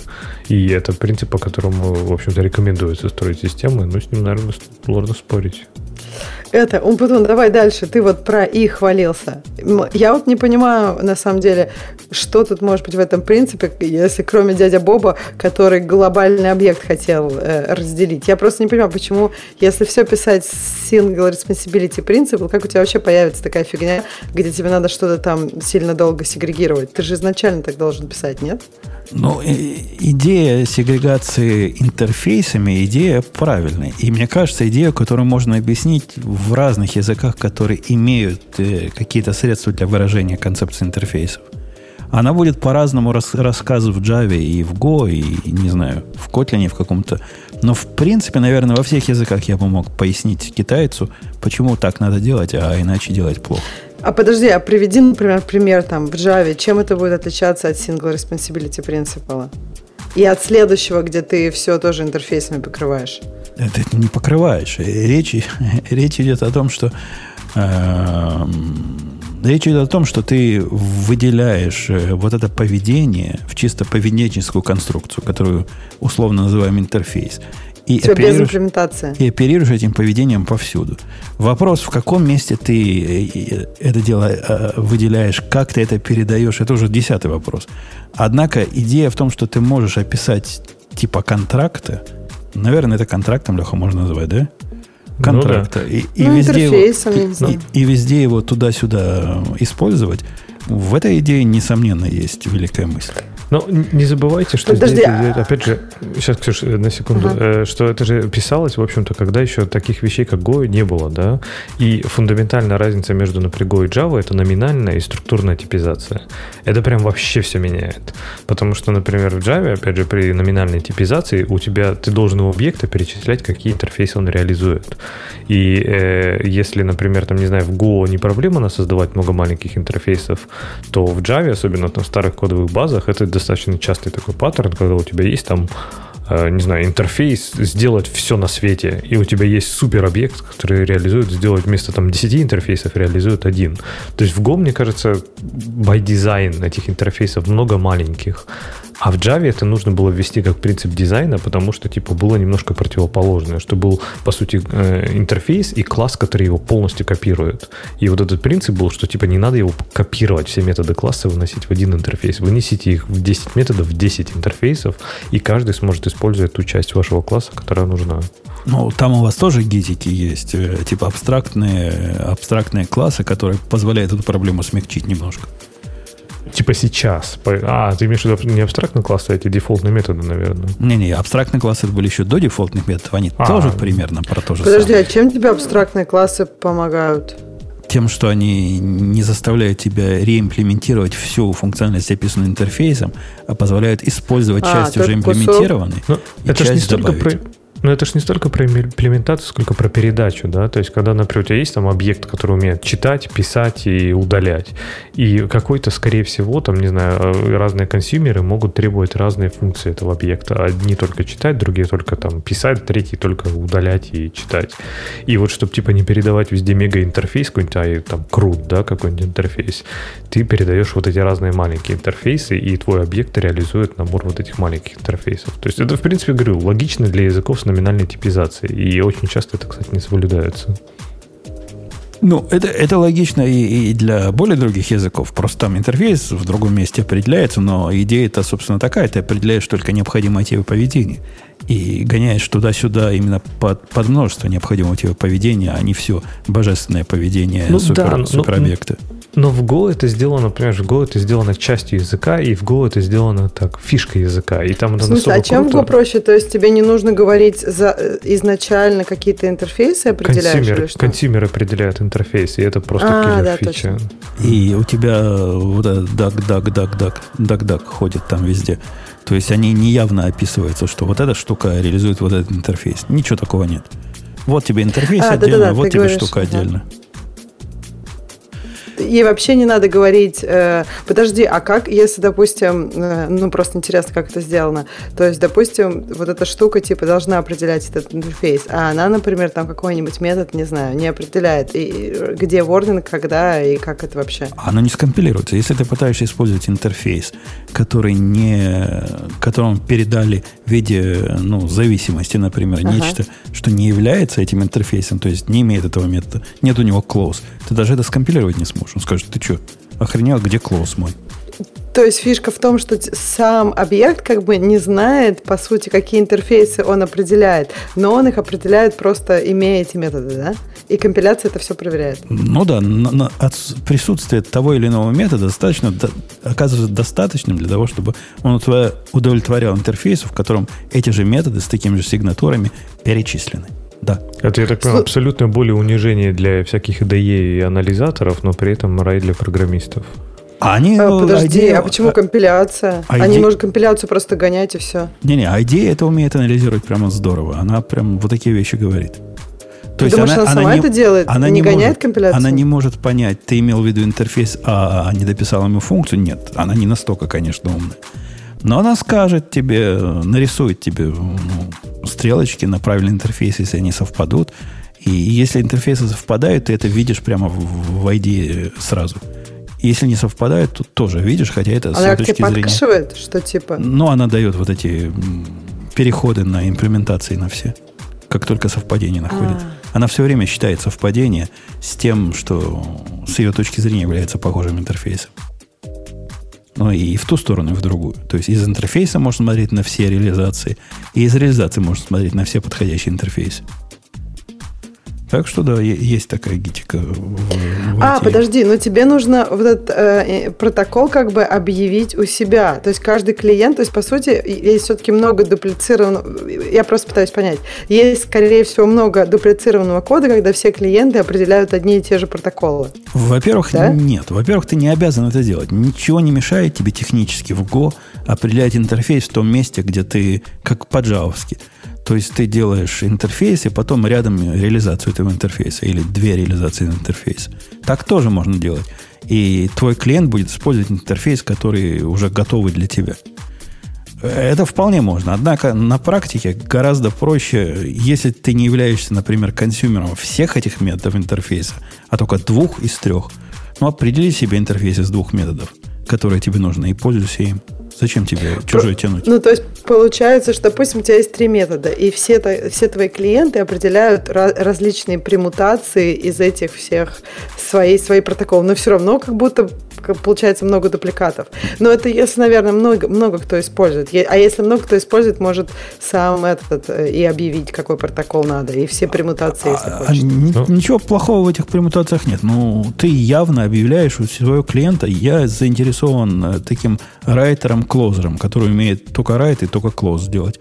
Вот его, вот его методы. Два. Write и close. Ну, это, Ксюш, как я так понимаю, как в этом же, в Свифте же есть похожая фича, когда ты можешь э, протокол реализовать для любого практически типа.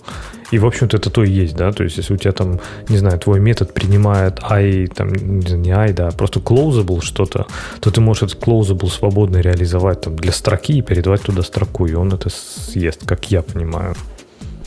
Ну да, но в Swift, мне кажется, все-таки нет вот этого как бы такого реверса. Там много, там очень много всего на протоколах и на расширение этих протоколов, но там, мне кажется, нет вот этой там любые премутации. Ну, то есть можешь ну, эти протоколы определять, ну, да, да, но мне там... кажется, это не самый активный способ использования. Ну, ну, Скорее, я, просто ты в третьем месте. Да. Ты, ну, ты все мне кажется, это как бы ты в третьем что... месте, да. Да, да, да. да, да. Определяешь. Но и в Go оно так не работает, Леха. Ты не можешь, например, стрингу добавить метод close, потому что нету такого. Так, так не делается. Ты можешь новый сделать, там, мой суперстринг, в котором будет стринг и в котором будет close. И использовать его по лесковому принципу и там и сям. Не-не, в Свифте как бы это просто, мне кажется, немножко другая фича. То есть в Свифте все очень протоколизировано в том смысле, что действительно ты часто будешь определять протоколы, но мне кажется, это все равно не так уж... То есть в Go, я так понимаю, идея, что это как бы на клиентской стороне. В Свифте, мне кажется, это идея, что как бы она больше как бы на третьей стороне. То, то, то есть скорее ты делаешь какой-то там новый такой интерфейс, вокруг все равно, мне кажется, того, кто реализует эти интерфейсы, просто сабсет, например, каких-то. Но не это как бы не пер-клиент скорее. А в Go, я так понимаю, это же идея, что ты пер-клиент это делаешь. На а, самом а, деле интересно. А, оно, оно, понимаешь, да. в Go тоже эта идея смешная, я тебе из практики скажу.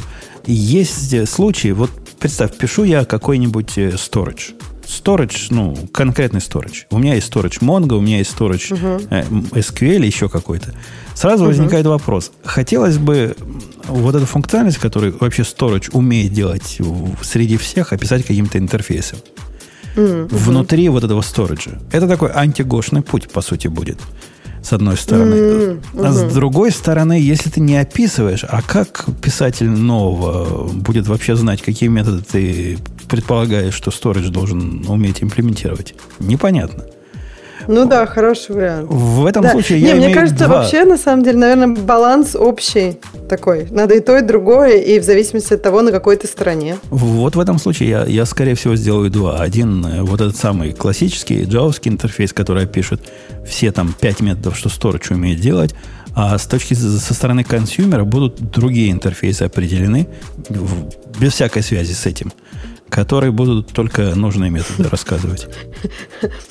Я подумала, что такое ощущение, что раньше, в предыдущие годы, все были там провайдерами, все писали сториджи, а как бы в наше время, время Go, все стали такими консюмерами, все пишут клиентов, и поэтому как бы протокольная часть двинулась на клиентскую. Но это так, просто наблюдение, что раньше в этом ключе думали, а сейчас э, в другом. Не, структурная типизация, это вот без шуток, наверное, одна из самых моих любимых фичей Go. Я, я пишу очень мало на Go кода, но вот когда я пишу, я прям вот это вообще кайфую. То есть все эти даже, даже если честно, все эти там горутины и прочее, ну, типа, да, клево, ну, ну ладно. Но вот структурная типизация, она прям классная. Причем, что с контролем от компилятора. Ну, и Go, Go FMT, конечно, это да. Ну, в общем, красота неописуемая, прям вот эта структурная типизация, хорошо бы. Даже в Java как-то можно было ее, типа, писали любители, умельцы, как-то там прям хитро через компили... через плагины компилятора, как-то там что-то прикручивали структурную типизацию. Даже есть какой-то проект, не помню, как называется, даже не буду пытаться вспомнить. Ну, короче, можно было даже в Java такое сделать. Но там, конечно, прям все более унижение через плагины компилятора. Ну да, писать, на Java в, Go, в гошном способе, это как писать на Go в Java. Да, да, последняя, да. последняя буковка D. Тут, я думаю, даже ты за, за буковку D должен ответить. Поскольку, а ну, а кому еще, как не Spring отвечать за буковку D? А почему тут Spring? Dependency inversion это очень... Подождите, а кто вот это нам в голову вбил идею, что dependency injection это inversion of control? Нет, не, не, не, подожди, это две, два разных принципа. Dependency injection и dependency inversion это две совершенно разные вещи, которые чуть-чуть связаны, но не вообще не связаны. Как не связано? Ну, ну, ну когда говорят про DI, ну что вспоминаю? Я не, ну расскажи, Леш, как они, да, чем они различны. Я вот тоже думаю, что это что-то типа такого. Э, dependency inversion это очень простая идея, что у тебя, если ты нарисуешь э, диаграмму системы, да, есть core, снаружи него есть какой-то там, не знаю, контроллер, и снаружи есть база данных. Стрелки зависимости должны идти э, только снаружи внутрь. То есть, например, ваши контроллеры не должны зависеть, э, ваша бизнес-логика не должна зависеть от контроллеров. То есть, наоборот, контроллер от бизнес-логики может, бизнес-логика от контроллеров нет. И вот в этом, в принципе, все. Вот это dependency inversion. Ладно. То есть направляйте зависимости. А приведи пример, когда все плохо. Подожди, вот как, какой например, пример? Я ты, не понимаю, типа. Ну, например, когда ты в бизнес-логике пишешь, я не знаю, э, используешь методы контроллеров или какие-то понятия из контроллеров, из view-моделей, например, э, чтобы там, не знаю, что-то делать со своей бизнес-логикой. То есть, когда твоя бизнес-логика, в принципе, знает про наличие внешнего лейера, который, например, контроллер или база данных. Ну, когда, э, Ксюша, когда вот что-то высокоуровневое,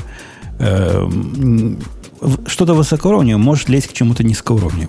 Как бы в этом так, блин, но, но там же все равно Например, должны быть... Когда, смотри, я просто когда как... Ты... У нас в прошлом уже очевидно, что у нас должны быть там интерфейсы, и она не может никуда залезть, нет? Ну, да, ну, да, и когда ты вводишь интерфейс, вот ты делаешь dependency inversion. Да есть, не, смотри, она, она, есть... не только, она не только про интерфейс, тут же и про данные, ну, например, ну, есть проблема. про многое, да. Это, это про направление именно стрелок зависимости. Ты, Ксюша, например, смотри, у тебя есть, не знаю, метод, э, не знаю, save, что-то там, не знаю, посчитать процент по кредиту какому-нибудь, да, и ты, например, чтобы получить, не знаю, э, там э, какую-то какую-то чистую, не знаю, сумму кредита, ты берешь, например, HTTP request, точка там get param, get что-то из в своей бизнес-логике. Вот это нарушение dependency inversion. То есть твоя бизнес-логика подразумевает, что она знает про инфраструктурный слой, там, HTTP request. Оно на практике... Просто бизнес-логика, она же все равно должна откуда-то данные брать, да. ну, из каких-то есть, если ты из контроллера, правильно? Да, если ты из контроллера, например, передашь это значение свой бизнес, то есть у тебя есть, например, calculate там loan, да, и туда ты перейдешь amount как сумму снаружи, это нормальное направление зависимости. То есть контроль, твой контроллер вызывает твою бизнес-логику и передает туда значение. А если ты делаешь наоборот, то ты нарушаешь этот принцип. На практике это выглядит так, что ты пишешь код, а потом Go компилятор говорит, чувак, у тебя э, циркулярные зависимости. Вот как только циркулярные зависимости появились, это значит, ты в каком-то месте нарушил. Это значит, объект высокого уровня полез к низкому уровню, а низкого уровня полез к высокому уровню и попытался использовать его функциональность. И это совершенно замечательная фича, что не дает оно такого делать, хотя они это делали не концептуально, а исключительно для упрощения компилятора. Но, тем не менее, очень полезное средство. Вот прямо видишь, опа, Подожди, а в Go, типа, если объект А вызывает объект Б, а объект Б вызывает объект А, то все, это циркулярная если, зависимость, у них все объекты как бы, ну не с объекты, там структуры, да? И если эти сущности, которые друг друга вызывают в разных пакетах, находятся, да, это все циркулярная зависимость. Так делать нельзя. Э, ну это про пакеты, про пакеты так это везде так, логично, нет? Это ну, какая разница, про пакеты, не про пакеты? Пакетов. Внутри твоего пакета... Нет, а если внутри у тебя... Ну, пакет это же... Внутри это одного пакета. Ну, пакет это же такая, ну, абстракция. Это, по сути, такой namespace. Считается, что вот этот namespace это такие friend-функции там сидят. И все они френды друг другу, и поэтому они в одном пэкэдже сидят, что они дру- про друг друга какие-то интимные вещи знают. Они теоретически все сущности одного уровня, поэтому они друг к другу туда-сюда ходят. Понимаешь? А, тут, тут, пакеты тут ничего не, не убавляют, не прибавляют. Ну, назови их не пакетами, а не знаю чем. Классами. Ну, чем-то еще назови. Не, ну namespace, мне кажется, хорошее название. Ну, то есть, как бы оно, namespace, пакет, наверное, норм. Тут гиковские темы какие-то инопланетные пишут на MacWords. Ну да, я понимаю твою проблему. И Грей вашу проблему понимает. Он уже сидит в клювике с рекламой и ждет, пока мы ему дадим выдохнуть. Ну, я надеюсь, что вы дадите мне не только выдохнуть, но и, так сказать, поможете как-то. Наверное, за неделю-то общаясь жизни с еще, один, еще одним хорошим рекламодателем, кто-то чему-то научился, по крайней мере, какие-то э, какие-то люди от нас приходили, заявлялись, и даже там, в общем, срабатывали, срабатывала на них реклама. А у нас, э, собственно, та же реклама, что и неделю назад.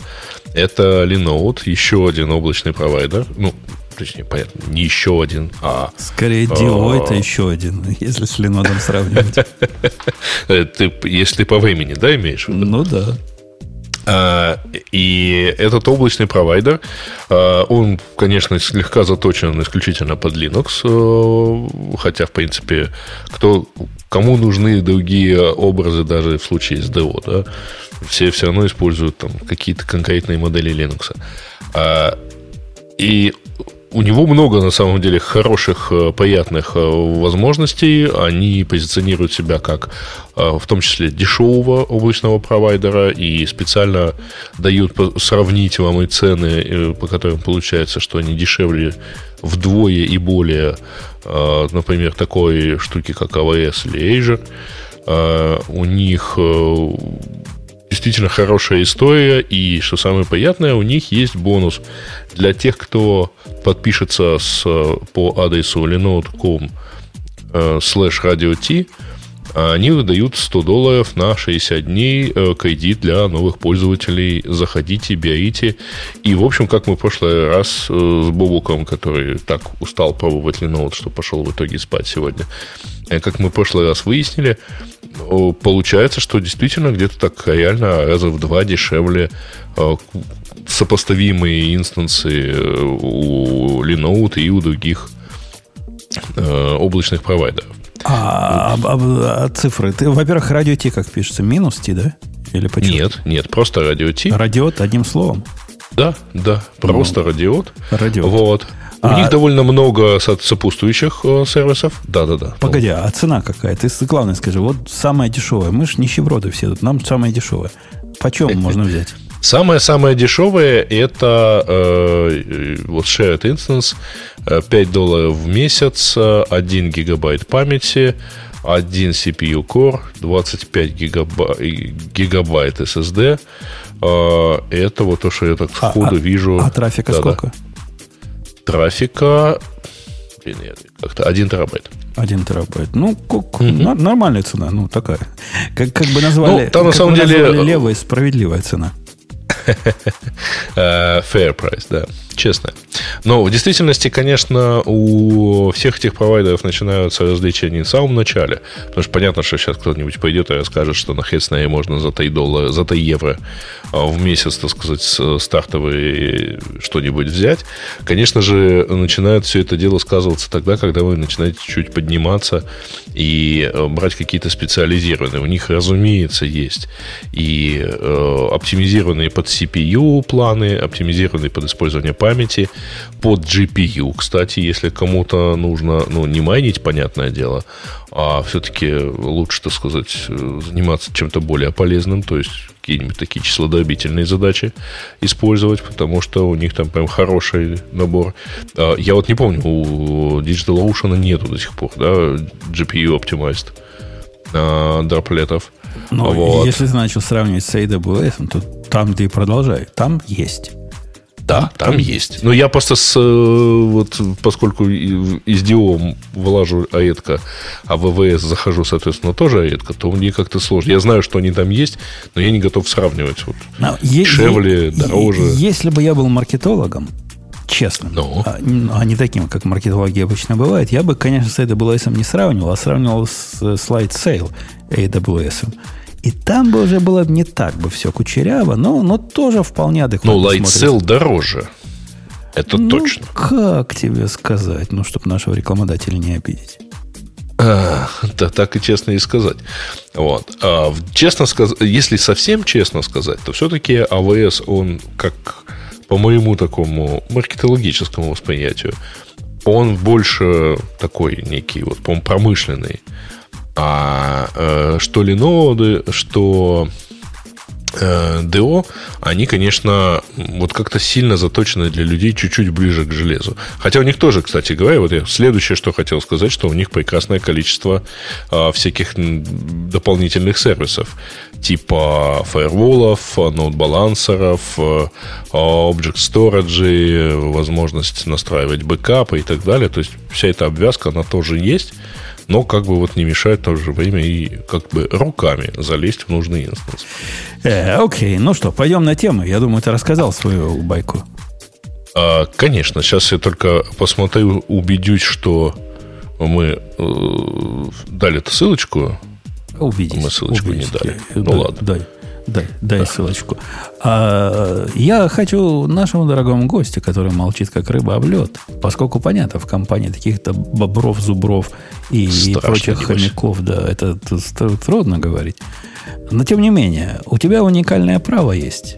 Блатное право. Такое мы предоставляем только тем, кто приходит в 16 раз только в подкаст. Выбрать самому тему. Угу. Это и исключительно вы... по блату. Ты, чтобы ты понимал великую честь. Но выбираем мы ту самую тему. Я, я таки не знаю, как, насколько та самая тема будет той самой. Да, но мы с тобой хотели обсудить одну тему интересную, которая на самом деле э, очень близко связана с темой, которая уже обсуждалась. Э, обсуждался раньше такой продукт, как Hotwire от ребят, которые делали рельсы. Вот. И какой-то парень э, рассуждает, опять же, на ту же самую тему, только говорит, что а что нам просто HTML гонять, если его можно гонять по сокетам? А, У нас как, есть дуплексные а как, соединения. Как, как она называется, чтобы я его выбрал в наших темах? Да. Ключевое слово Будущее uh, the future of web software. Окей, okay, окей. Okay. Ищу по фьючер. Нашел. Сделал текущий. Угу. Да. И вот этот товарищ говорит, что зачем же просто делать запросы, если можно открыть туннель и туда-сюда общаться HTML. Вот. Но мне как э, Hotwire, то есть через запросы отправлять HTML туда-сюда, так и по сокетам, в принципе, разницы большой нету. Э, не, меняется только... Не даже отправлять, принимать. Отправлять, так дело десятое, ну, как отправляешь, да? Ну, может, может да. быть и пост, э, слэш какой-нибудь, или там JSON внутри поста. А вот что получать обратно, это вопрос тонкий. А тебе, как вот этому человеку с той стороны э, компьютера, оно тебе кажется дикой идеей, да, получать кусочки HTML обратно? Потому что мне оно кажется ну, очень заманчивым оно выглядит, с одной стороны, заманчиво, но с другой стороны, мы вместе с данными отправляем еще кучу мета-информации, которая этих данных вообще не касается. А, вот это меня больше всего смущает. Какой мета-информации? Ну, вот эта вот вся обвязка из HTML, то есть, например, мы хотим отправить э, имя пользователя на клиент, но так как э, блок с, э, с пользователем у нас это не, же не только имя, это еще там обвязка какая-то, мы будем отправлять целый блок. То есть вместо там пары слов, э, то есть одного поля, например, в JSON, мы будем отправлять кусочек HTML, который еще будет э, обвязан каким-то CSS. То есть нужно же понимать, что, э, например, если мы переходим на новую страницу, э, и мы рендерим все очень атомарно, то нужно будет досылать намного больше информации, чем нужно. Хотя э, с CSS тут, конечно, можно подумать, все равно, что он может быть... уже будет, правильно? Да, он, он может быть предзагружен, тут ты прав. Но в любом случае HTML будет всегда э, кидаться, ну то есть там информации достаточно много, на мой взгляд. Так То в есть этом, это. В этом, в этом же и прелесть вся. Ты, ты смотришь на это на, как формат передачи данных. А это не формат да. передачи данных. Это формат передачи конечных результатов в каком-то компонентном виде. То есть, если у тебя страница, где надо про юзера чего-то нарисовать, вот это, что надо нарисовать про юзера с точки зрения данных того же самого HTML, придет. В HTML же нет представлений. В HTML есть ну, данные и структура данных. Представления там все CSS сидят, у тебя уже загружены. Ну да, да. И каждая страничка будет получать, если надо, разные блоки по, про юзера. Не надо тебе ничего на своем UI доставать оттуда. Вообще никакого UI у нас нет с традиционной точки зрения. Вам браузер все сверстает из кусочков, и, и все будет в порядке. Ну и, кстати, добавить еще про это, э, я понимаю, что здесь идет сравнение, ну, в статье не упоминается, да, Hotwire, но Hotwire это ровно про это. Hotwire это именно про веб-сокеты. То есть, чтобы стримить изменения страниц на клиента. А в чем разница, например, вот э, думал про это, спрашивал про, типа, в чем разница между запросом и веб-сокетами, так, а тому, что с сервера можно это будет слать. И это просто же да, бомба, да. Это, это же прям круто. То есть, а сервер может инициировать какие-то изменения на клиенте благодаря веб-сокету. Это прям, прям многого стоит. Ну, помимо того, что ты можешь инициировать с клиента и вытащить какие-то изменения на странице. Так что я думаю, что Hotwire это вот прям вот то, что в этой статье рассуждается, это вот и, и реализовано в, не чисто в Hotwire, да, вот в наборе технологий от Hotwire, там Turbo, у них что-то там еще какие-то Stimulus. Strada, да, да, да. да. Ну, это же уже все есть, как бы сокеты не первый год, и ну, мы, мы также хорошо можем отправлять э, JSON. Тут же дру, другая может проблема возникнуть, окей. А, там, если говорить про то, как работают события в, на страничке у нас, да, э, в JavaScript, то вот этот кусочек, если он у тебя более-менее какой-то интерактивный, то вот его на, надо будет постоянно переподписывать и вот об этом, обо всем заботиться. То есть мы-то в итоге получаем только кусочек статичного HTML, а что с ним дальше-то делать? Его нужно красивенько весь э, этот HTML обвязывать. А, а вот. а, а почему, и... почему, почему обвязывать? Погодите. У тебя на страничке какой-то div есть. Неважно, там, про юзера, не про юзера. Этот div может э, в, какой-то, в каких-то ситуациях меняться. Но мы пришлем тебе прямо все, что в этот div ставить. А твоя JavaScript задача получил, впендюрил в div. И все. И вот она на экранчике появилась, обновилась. А перед подписку, у тебя, перед подписку клиент тоже будет делать. Ну, вообще, здесь я не встану все равно на сторону гостя нашего, потому что он потом, значит, ты сейчас задавишь авторитетом. Э, это, это не актуально, конечно, то, что ты говоришь, э, там, не знаю, передавать данные или разметку для маленьких объемов. А представь, у тебя Google. И э, размер разметки, там, не знаю, если ты сэкономишь, передавая JSON 20%, это типа 100 тысяч терабайт в месяц. А я вас, я вас умоляю, у них там брод или какой-то есть, или еще чего-то. Сожмешь, разницы не, по, не, по, не увидишь.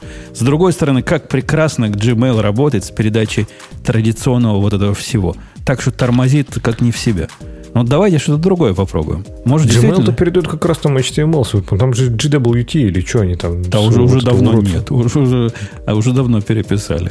Ты думаешь? Да Мне я кажется, уверен, он, он тут, тут, если наш дорогой гость посмотрит, как оно там работает, наверняка классический э, вот этот ваш веб-девелопмент.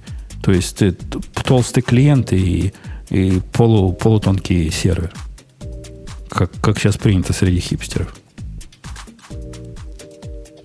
Ну, вообще, э, гостем хочу поделиться немножко болью, но, наверное, Даже Давай. эту боль ты разделишь. Мне нужно было сделать, вот реально, вот недавно буквально мы тут в команде обсуждали эту проблему, сделать маленький-маленький-маленький-маленький интерфейс на Angular. 1340 зависимостей. 1340 зависимостей. Я такой, ребята, вам не страшно все это тянуть просто ради, даже просто с точки зрения безопасности? Это же, это же просто страшно. Ты, у нас в спринговом приложении столько нет. Вот серьезно, у нас столько нет. Что, а что у них это происходит? нормально. У них это нормально. Мы, ну, когда компилируем какой-то проект, в котором есть совершенно несчастный, малюсенький, крохотусенький UI. Там он же, формы, пол, да, он же ты... пол интернета выкачивает. Так и понимаешь, они сейчас знаешь, что он Путун, вот я тебе скажу, знаешь, какая у них гордость? Они говорят, 1340 э, зависимостей от 123 контрибьюторов. Так это же ужасно. Вы должны в ужасе просто быть от этого. Почему вы этим гордитесь? А они гордятся, да? А, а чем хорошо? Это, ну, это было много 123 или мало? Они чем гордятся, я не пойму. 123. То, что их много реально? Ну, типа, наверное, да. Это круто, что у тебя 123 человека могут запихнуть что-то в твой CI. В твой код запихнуть. 130 незнакомцев будут писать вместе с тобой код. Не, Нет, я... в этом мире можно жить только если абсолютно закрыть глаза на параноидальные вот эти проблемы, которые ты, Леха, тут упоминаешь. Иначе никак. Иначе, ну как а ты почему, будешь с как вы думаете, жить?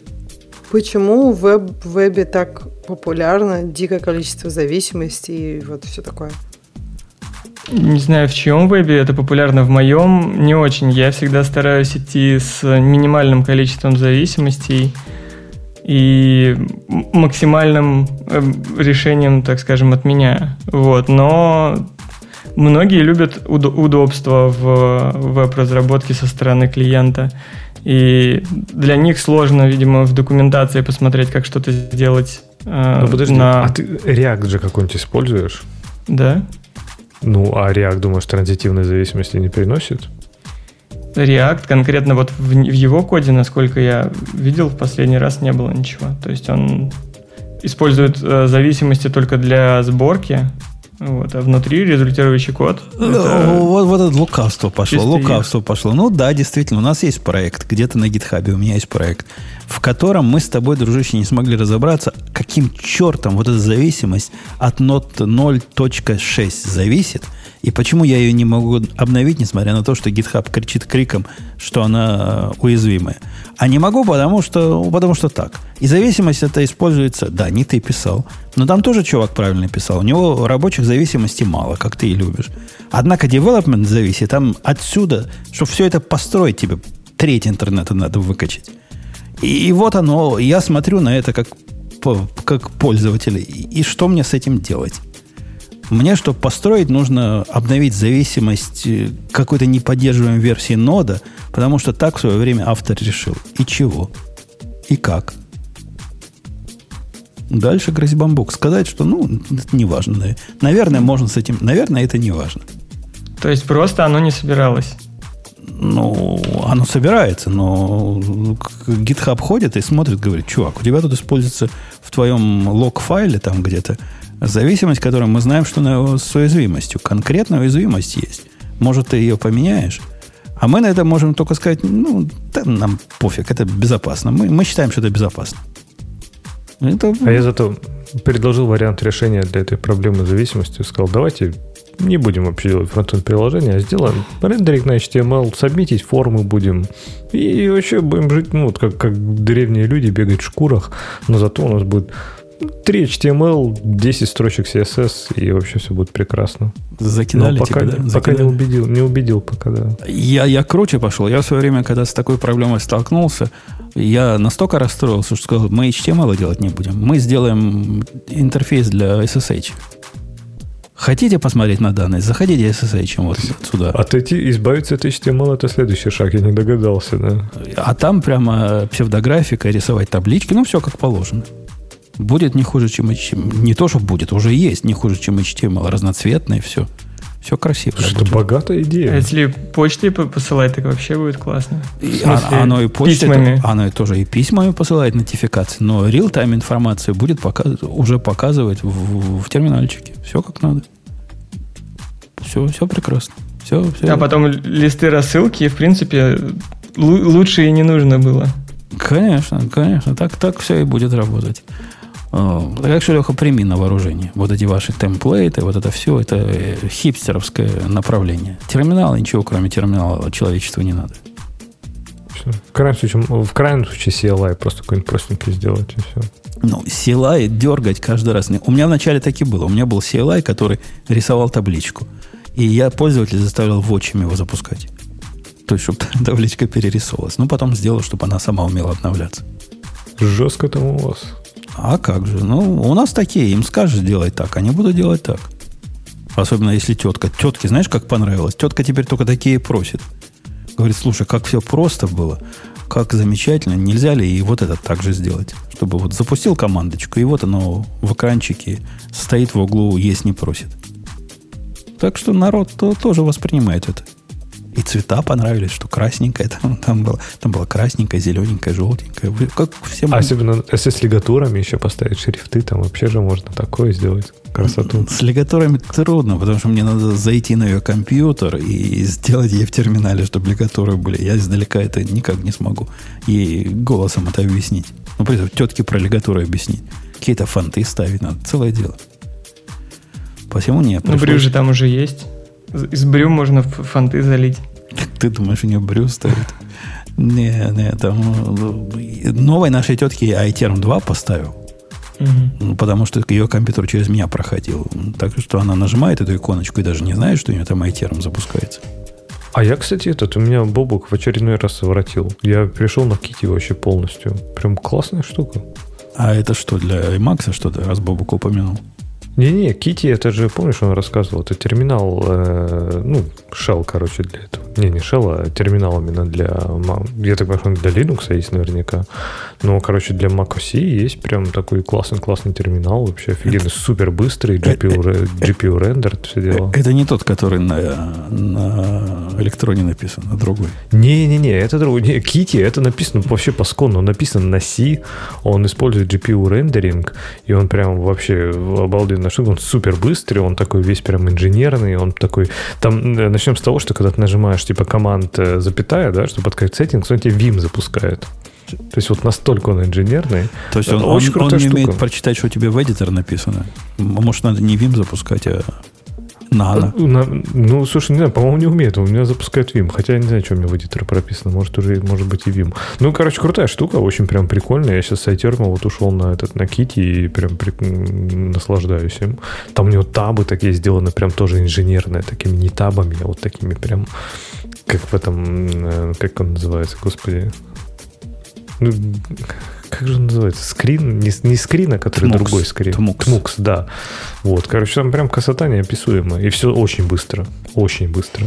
Потому что все на GPU. Ну, я, я его все пытался попробовать, но как-то, во-первых, у меня на лаптопе и GPU нету.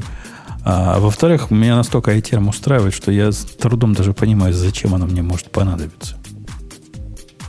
Ну, во-первых, я его долго сидел, пересобирал под M1, конечно, чтобы, чтобы нативно было. То есть хотя бы для этого. А потом оказалось, что iTerm уже пересобран под M1, поэтому не нужно было заморачиваться. Э, а, он картиночки умеет показывать, кстати. Ты Ой, можешь это, сделать, типа... это очень важно. В терминале картиночки. Тогда я смогу четкий вообще богатый UI сделать. Серьезно? Вообще бомба, я тебе говорю. Э, окей. Окей. Что у нас по времени-то идет? По времени у нас? Не пора ли темы наших дорогих? Mm, не, рановато еще. Ну, раз ты сказал рановато, значит рановато. Да, да, да, я слежу. А, по, по этому вопросу мы не пришли к соглашению, да? Вот, то есть фронтендер не, не отказываются признавать, что их профессия вытесняется сервер-сайт рендерингом и минимальным JavaScript, который и роботы смогут скоро написать. Нет, сервер-сайт рендеринг как раз во все э, края. Просто фронтендеры говорят, что зачем нам э, делать что-то два раза, если мы можем взять наш э, красивый JavaScript, рендерить его на сервере, благо есть Node.js, вот, а потом те же самые шаблончики послать на клиент и уже JSON на клиенте рендерить теми же самыми шаблончиками. Таким образом мы будем получать э, консистентность э, тех самых кусочков интерфейса при рендеринге и там, и там. А это, вот это... меня тоже удивило, подожди, он потом, когда ты сказал сервер-сайт рендеринг, ты, ты думаешь, кто его делает? Ты думаешь, сейчас вот ты прям закатал рукава и вместо китайца там начал что-то делать? Не, я возьму нашего дорогого гостя и скажу, чувак, помнишь, как ты писал на JavaScript и HTML? Забудь, забудь все это как страшный сон. Теперь ты пишешь на Go темплейтах те же самые HTML и JavaScript. А сбоку будешь писать еще CSS, будешь коммитить в этот директорий. А потом оно раз, и будет тебе все с сервера отдаваться. И ничего не надо. Все, все само. Не, ну, на Go темплейтах мы возьмем кого-нибудь другого писать, потому что вот, вот что есть ад, это э, писание на Go темплейтах. Они действительно требуют, так сказать, особого разворота мозга, но можно с ними жить вполне. Вот тот UI, о котором Леха говорил, где две формочки и, и три кнопочки, я бы сходу писал бы на, на Go темплейтах. И было бы хорошо. Да и без JS, мне кажется, можно было бы. Не, ну JS, возможно, понадобится, чтобы какие-то кусочки перерефрешивать, но для этого я, поскольку не люблю ваш JS, взял бы HTMX, и он бы мне все это делал. А, внутри же все равно JS. А, ну, к не мне его писать. Ну, там не совсем так, но все равно придется где-то что-то дописать. Вот на спор напишу Лехин UI без строки написанного мною JS. CSS придется написать, потому что как-то оформлять. А без JS точно можно сделать относительно динамический сайт. Да и то возьмешь себе этот CSS фреймворк какой-нибудь. Ну да, на Bootstrap. Ну, не, Bootstrap уже не модно, сейчас не, все Булму сейчас все используют. Нет, нет, пацаны уже, уже на Tailwind ушли. Да, видишь, я тоже уже отстал. А Булму уже все, да, не актуально. Ну, они вот какое-то время были популярны, да, типа новый Bootstrap, но пацаны такие говорят, не, нам вот эти вот огромные фреймворки не нужны, есть э, фреймворк с utility классами, и ты использовал там 3,5 класса из всего фреймворка, они только их в CSS останут, все остальное выкинут при сборке. Ну, а разве у вас не так делается? Какой-нибудь там минифай или как он называется? Ты, ты, ты, не помню ваших слов. Который тришейкинг. Тришейкинг, да, убирает ненужные зависимости. Вот, вот как раз в таких в CSS-фреймворках, как Bootstrap или Bullmat, вот там можно сделать подключение кусочками, которые нужны, но если кусочек подключил, например, типа формы, то весь CSS для форм будет там. А ребята вот из Tailwind как раз решили, что они будут делать атомарные э, utility классы, то есть там можно просто сказать, что вот MT5 и добавится сверху margin top в какой-то там, ну, у них своя система измерения величин, вот, и там какой-то отступ добавится. Потом соберем, и вот только этот один класс, если мы его использовали, он только и останется. Вот. То есть не надо вычищать за ним. И он, Нет, он, он, сам не могу. Да, он вот сам умеет э, вычищать. Вот у нас как раз в проектике в одном он есть. Можешь посмотреть, как он работает. Очень прикольно. Э, окей. Ну что, давай.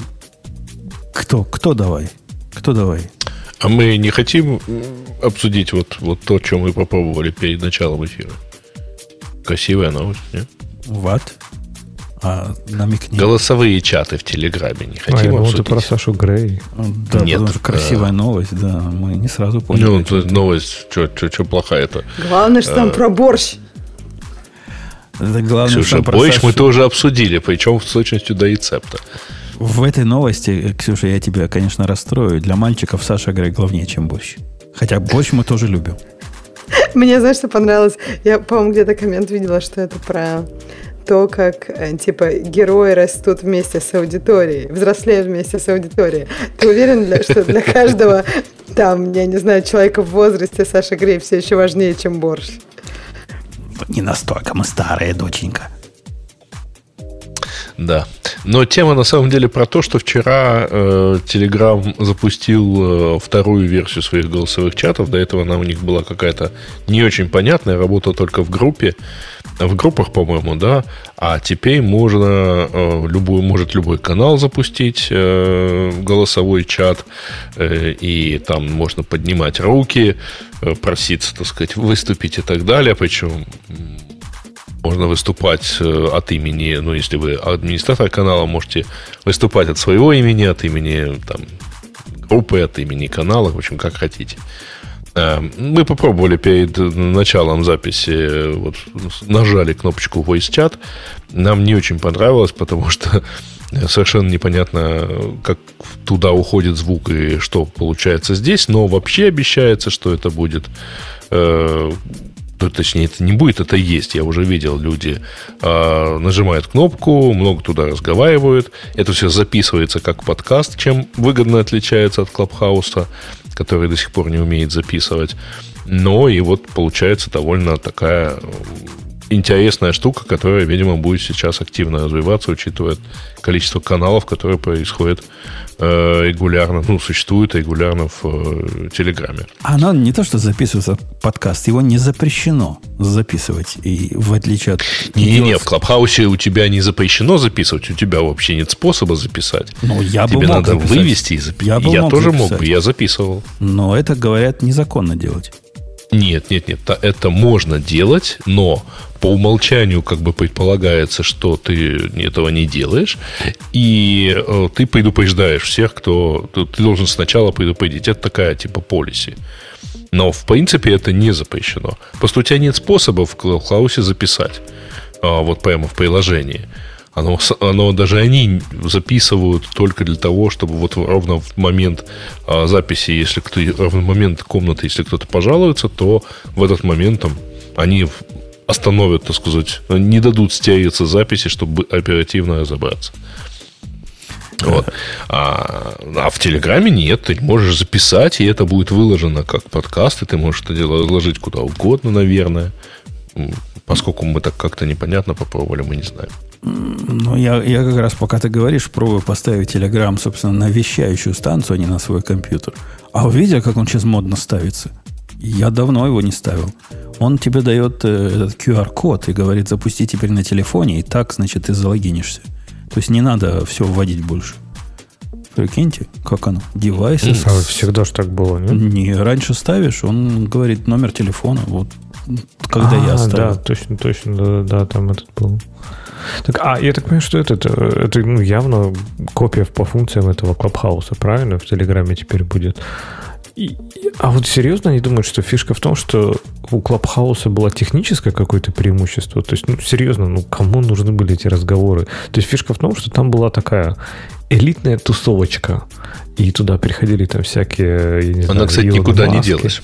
Ну, типа да, но я к тому, А что мне, фишка кстати, интересно, вот да, видите ли вы будущее в Клабхаусе? М, Ну, того взрыва, конечно, когда все гоняются за э, инвайтами, там не будет. Э, Он потихонечку разовьется. Я думаю, что когда они все-таки сделают Android-версию, будет веселее. Вот, ну, там Ну, а посмотрим. А мне почему-то кажется, что он постепенно сдуется. То есть он выстрелил за счет вот именно ощущения причастности, да, то есть э, за счет тусовки. То есть технологии, ну, господи, ну какие там технологии? Ну, о чем вы говорите? Ну, серьезно, Слушай, там, людям, там- чтобы там ничего не поменялось на самом деле. Позавчера, позавчера был э, прекрасный, э, прекрасная большая значит, комната с участием, не побоюсь по Ксюше этого слова, Марка, с участием SEO Shopify и Spotify. Они довольно много говорили. Кстати, эта беседа записана и даже в виде транскрипции э, там, публик- э, должна публиковаться. Э, И там было 8 тысяч человек, то есть ма- максимум 5 для комнаты. Так, а ты думаешь, вот это типа можно масштабировать? То есть, ну вот как ты этот, как этот проект развивать? То есть, окей, сейчас туда там Цукерберг пришел, а не знаю, через полгода он не придет. И, в принципе, этот тот Клабхаус резко... Вот, я к тому, что мне кажется, что они на долгой перспективе, субъективно абсолютно ни на чем не основанное ощущение, не смогут вот именно... Нужна новая модель. То есть модель хайпа не сработает на долгую перспективу. А технически там ничего такого прям А, вау-вау. Ну, смотри, нет. на, на самом деле это чуть-чуть другой формат подкастов, наверное. А, Когда у тебя есть еще и живая аудитория, и ты эту аудиторию можешь пустить. То есть это некое живое вещание против подкастов, которые идут вот в режиме, в режиме чистого вот такого бродкастинга и невозможно позвонить в студию.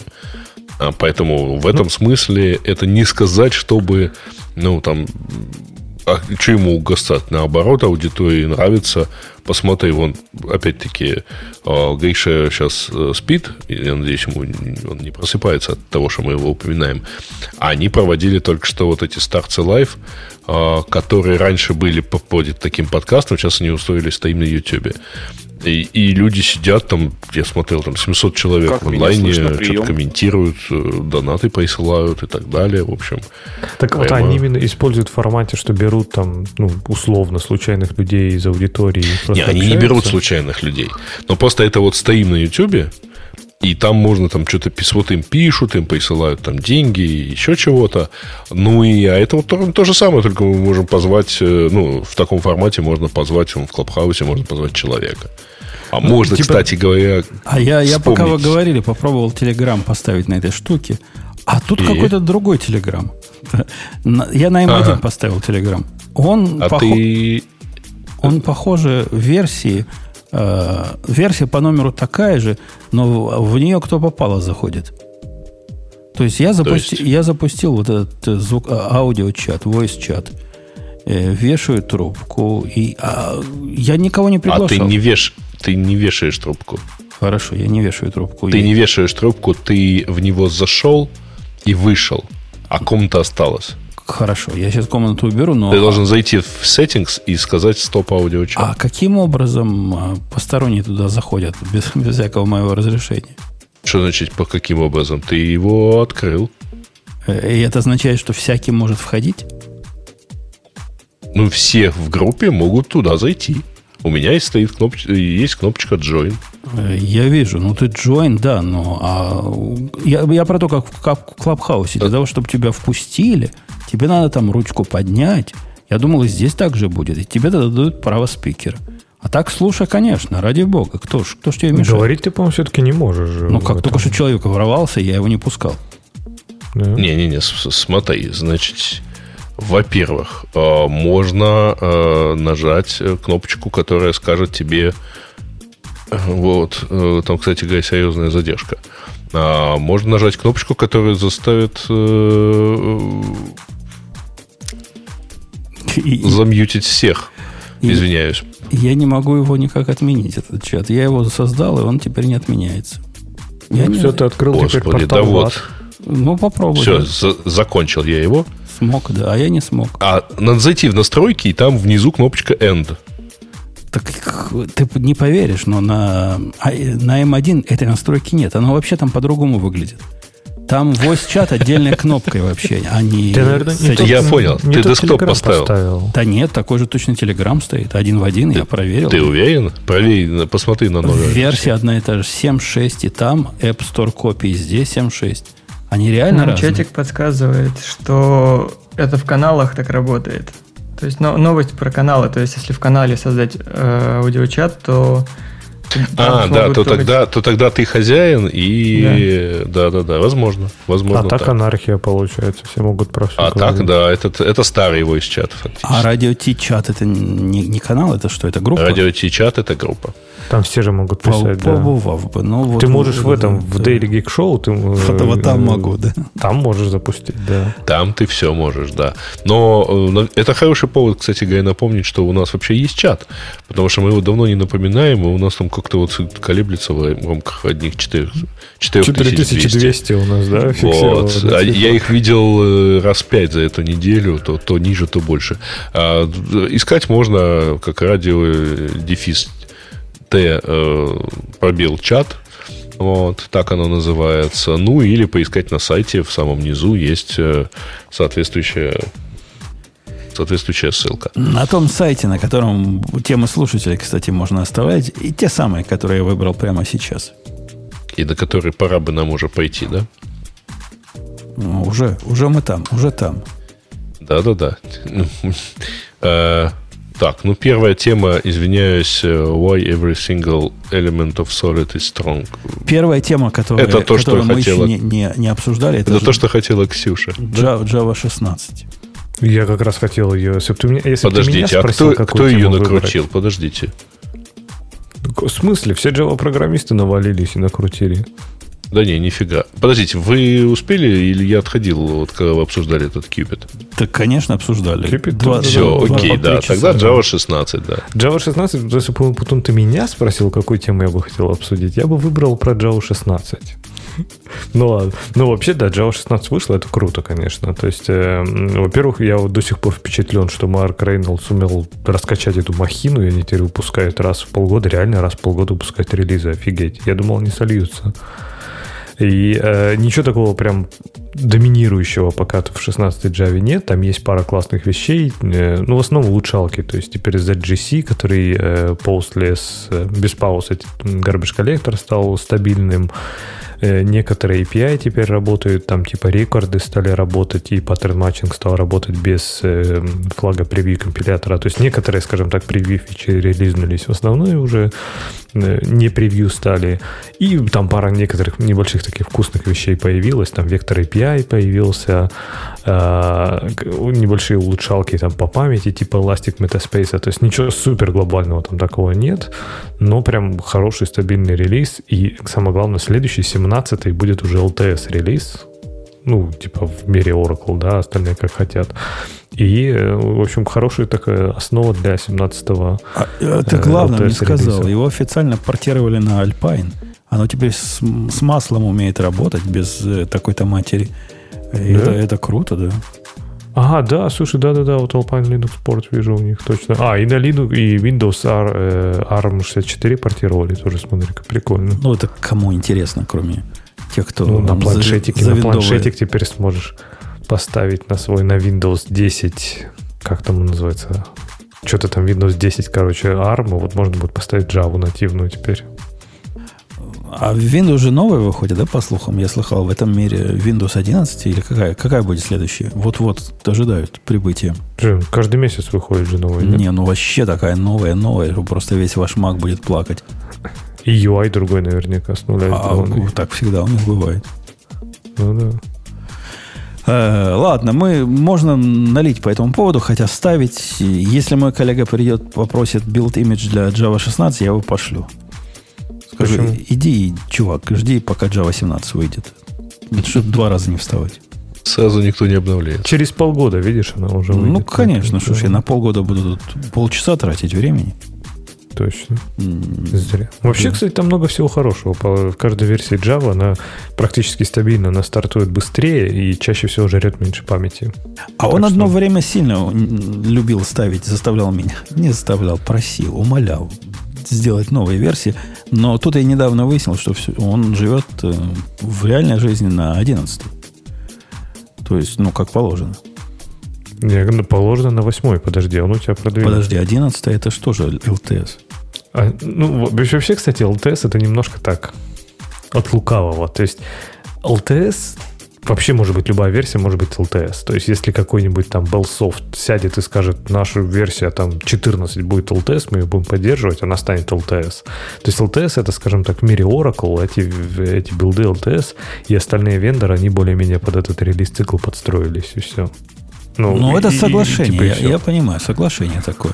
Но оно же поддерживается вот о- о- в OpenJDK, вот в этот, который по умолчанию берется на, на везде. OpenJDK, OpenJDK э, LTS релизов нет вообще.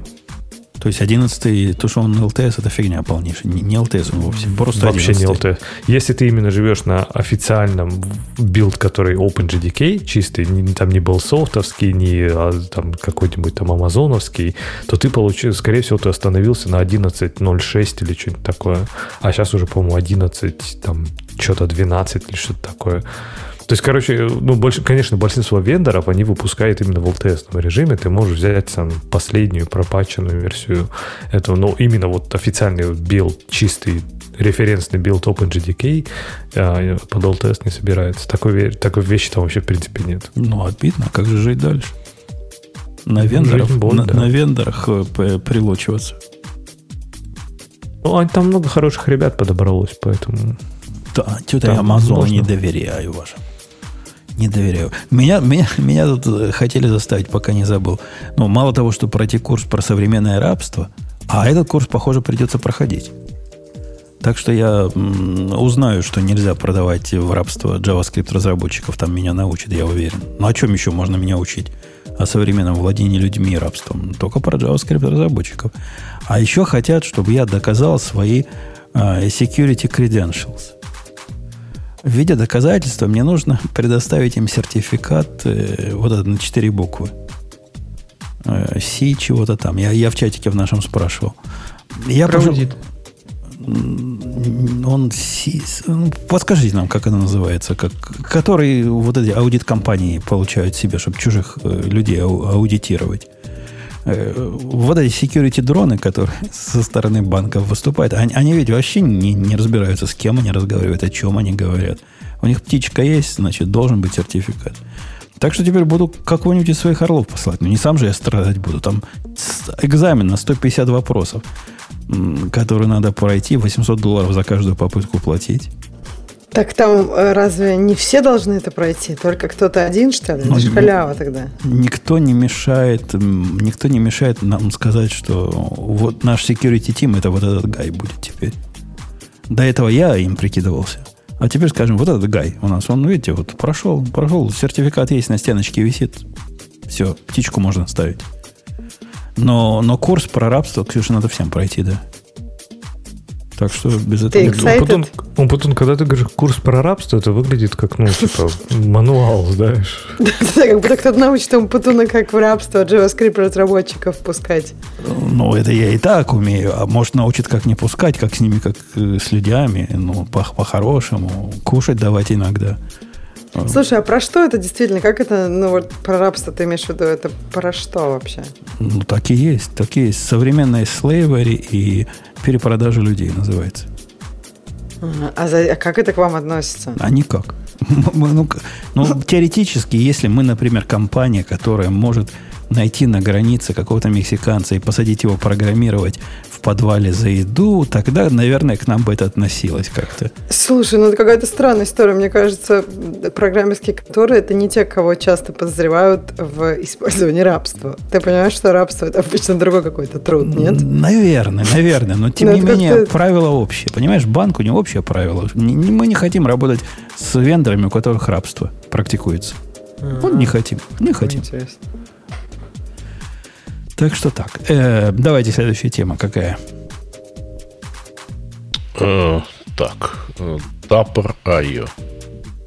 Я правильно, да? Что? Пропустить. Что, что это? Где К- это? Рантайм для распределенных приложений. Distributed Application Runtime. Позволит писать би- бизнес-логику, не задумываясь о детали инфра- э, инфраструктуры. Вы кладете что-то в очередь, а как именно очередь? А, это... Я подобную инициативу, помню, мы обсуждали в свое время. э, от Гугла была когда-то, когда они хотели такой Cloud API придумать, который будет на все клауды. Я не знаю, как, какое сейчас там состояние, и который будет под собой скрывать все конкретные API конкретных вендоров. Что такое было, я помню. И, может, это про то же самое? Во всяком случае, описание такое вы кладете в очередь и не задумывайте, какая именно эта очередь. Там же примерно такими же словами приговаривали. Ну, Я не, да, не- практически каждый разработчик подобного фреймворка приговаривает такими словами. я не, не уверен, что про это сказать. Бобук отсутствует. А, а он на все вопросы ответы знает. Ну, по умолчанию. Да, он всегда что-нибудь слышал. Следующая статья про то, когда я должен кого-нибудь перебивать. Не я, в смысле, хотя там про это тоже подумали. Я знаю, когда мне перебивать, но типа, как бы так сделать, чтобы обращаться к людям, не перебивая. Точнее, не, не, не, подожди. Как бы так, короче, э, оправдать себя, вот, я понял. Как бы оправдать себя, когда ты к людям обращаешься, и вот чувствуешь себя неудобно, потому что ты их как бы отрываешь от работы. Первое правило, золотое правило. Не пытайтесь общаться с Умпутуном после 4 часов утра. Я про наших э, русскоязычных слушателей говорю. Это мало перспективно. Если вы мне в 6 утра пишете ответ, а потом еще 33 раза, ну почему же ты не отвечаешь, шансы, что я вам никогда не отвечу за, за такую наглость, высоки более чем на 100%. А что, прям есть такие люди, которые тебе так пишут, и еще и почему ты не отвечаешь? Ну, это одно время вообще проблема была, когда Твиттер нельзя было заглушить, я не помню на каком устройстве. Мне приходилось перед сном выключать его везде, а то он би- бикало по всему дому. Ну, это постоянная проблема, да. Да, это популярность.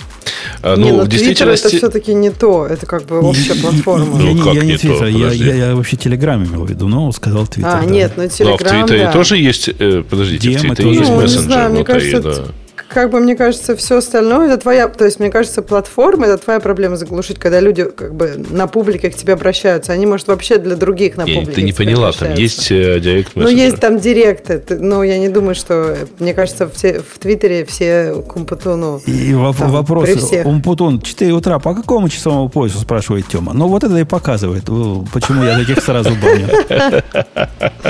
По-любому. А, в действительности, слушайте, я побежал глазами статью, а речь тут немножко не о том. А речь о том, что люди, особенно сидя удаленно и не видя другого человека, э, часто сталкиваются с проблемой, что они стесняются человека позвать, потому что, во-первых, они как бы выпадают из команды, и э, у них какое-то такое ощущение, что вот они все равно одни, да, как в ячейке вместо окопа.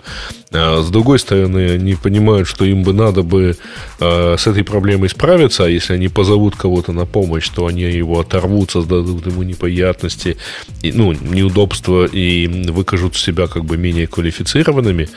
Э, и вот как бы им, так сказать, так себя оправдать, чтобы не чувствовать себя вот неудобно. А, тем более, что если они начнут делать все, как, как они считают нужным, то мало ли чего они сделают. А, вот тут, короче, есть простое правило, что если вы застояли примерно на час и больше, обращайтесь за помощью. А тоже правило вот. такое не универсальное. Это от человека зависит и от э, области. У меня есть два работника, которые абсолютно противоположные. Вот одному из них я говорю, если ты полчаса бьешься в стенку головой, то не бейся. Приходи ко мне, вместе решим. А другой работник, наоборот, мне его гонять надо, потому что он, он хотя и полчаса до этого бился, но, видимо, то ли не той головой, то ли не о ту стенку. Ему еще побиться пару часов и вот только после этого приходить. Я тут соглашусь э, для удивления с обоими вами. То есть, мне кажется, правило часа, оно такое среднее для всех, и с него можно начинать. А потом уже, да, разным людям надо разное. Мне кажется, просто продуктивность битья у разных людей разная. И в зависимости от этой продуктивности нужно аджастить как-то время. Но час, он потом скажи, это хорошее начало. То есть, посмотреть... Ну, оно от, уже... от задачи зависит сильно. Э, а иногда, ну, от задачка что же? А иногда битье головой, это же не то, что он пробует. Иногда он не пробует, иногда он коммитит, он пытается ее решить при Нет. помощи, так сказать, ну, кода. Mm-mm. Ну, подожди, нет, это набор информации. Мне кажется, как, подожди, когда, во-первых, человек не коммитит, э, его результат должен быть все-таки как бы ревью кого-то. Если это проблема абсолютно незнакомая ну, для человека, коммитит, он знает, что он не эксперт. Коммитит свой бранч. Понятно, он не коммитит в мастер. Ну, коммитит свой бранч, кто ну, ему окей. даст. Ну, а, а что такого? Ну, ты потом... О, вдруг Ксюша отвалилась. Да, вы, вы как-то... Звук был такой, как будто вы все отвалились, не, не, на самом деле. Ксюша раз и просто вышла. Она, я вижу, ага. что она вышла. А, проблема в том, что вот эти, которые коммитят, иногда смотришь, это я про китайца, у него зачастую такое отношение, что он пытается программистские задачи решить комбинаторным способом. Ну, то бишь попробовать. А я попробую так, а я попробую так. А вот оно как-то заработало. И я бы сказал, если бы мне поделились со мной такой идеей, что так можно писать программу, я сказал, ну нет, ну наша область слишком сложная, ну не получится так. Но оказывается, с помощью Stack Overflow и разных э, попыток туда вставить какой-то код, который ты не понимаешь, в конце концов оно как-то даже и работает. Это удивительный факт. Угу. Ну, ну да. Даже пугает иногда это. Что оно иногда работает. Может, Нет, действительно, что, что теперь можно, можно со- собрать тогда. Да, можно да. заменить вот этими обезьянами, которые войну и мир набирают на... Но у Может. человека, который писал статью, у него все пошло дальше. Он, во-первых, себе записал еще правило, что типа, если вы хотите что, чем-то что, про что-то спросить, запишите себе все, что вы пробовали. То есть вот весь тот все, все, все, что уже попробовали, чтобы просто вот э, внятно отвечать на вопросы и показать, что да, ты типа не, не первый раз за задачу взялся, а потом у него есть формула. Прямо он вот предлагает э, таблицу для расчета, э, если сколько ты этим занимаешься, сколько это займет времени объяснить, э, сколько времени уйдет на то, чтобы человек оторвался, а стоимость твоего времени, стоимость времени, которого, кого ты отрываешь, И э, дальше, так сказать, э, должен ли... И, и, и, короче, таблица дает тебе ответ. Должен ты его отрывать или нет? Я, я не так давно... Ксюша, а, жалко, Ксюши нет.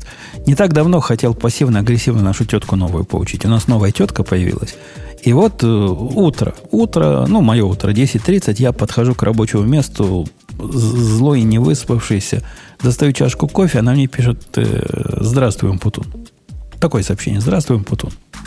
Я э, такие сообщения всегда же игнорирую, потому что жду, что дальше будет. Ну, обычно та первая тетка сначала здоровается, потом ждет, не знаю, 30 секунд, видит, что я ничего не отвечаю, пишет основную тему. А это молчит, терпеливая. Ну, сижу, думаю, давай, кто кого переждет. Ждали, ждали мы так друг на друга пять минут, нет ответа никакого. Пишу ей «Здравствуй, что хотела?» А, не, я написал «Здравствуй, WhatsApp». Она говорит, да, ну, у меня все в порядке, детки в порядке, все в порядке. Я, у меня вообще никакого, говорит, вопроса не было, просто поздороваться пришла с утра. Ну, так, так же приличные люди делают, с утра здороваются надо, вот для нее надо специальную табличку цену выставить. Цена отвлечения у Путона от чашки кофе столько-то. Цена отвлечения во время разработческого процесса столько-то. И брать. Брать надо, брать надо рублем наказывать.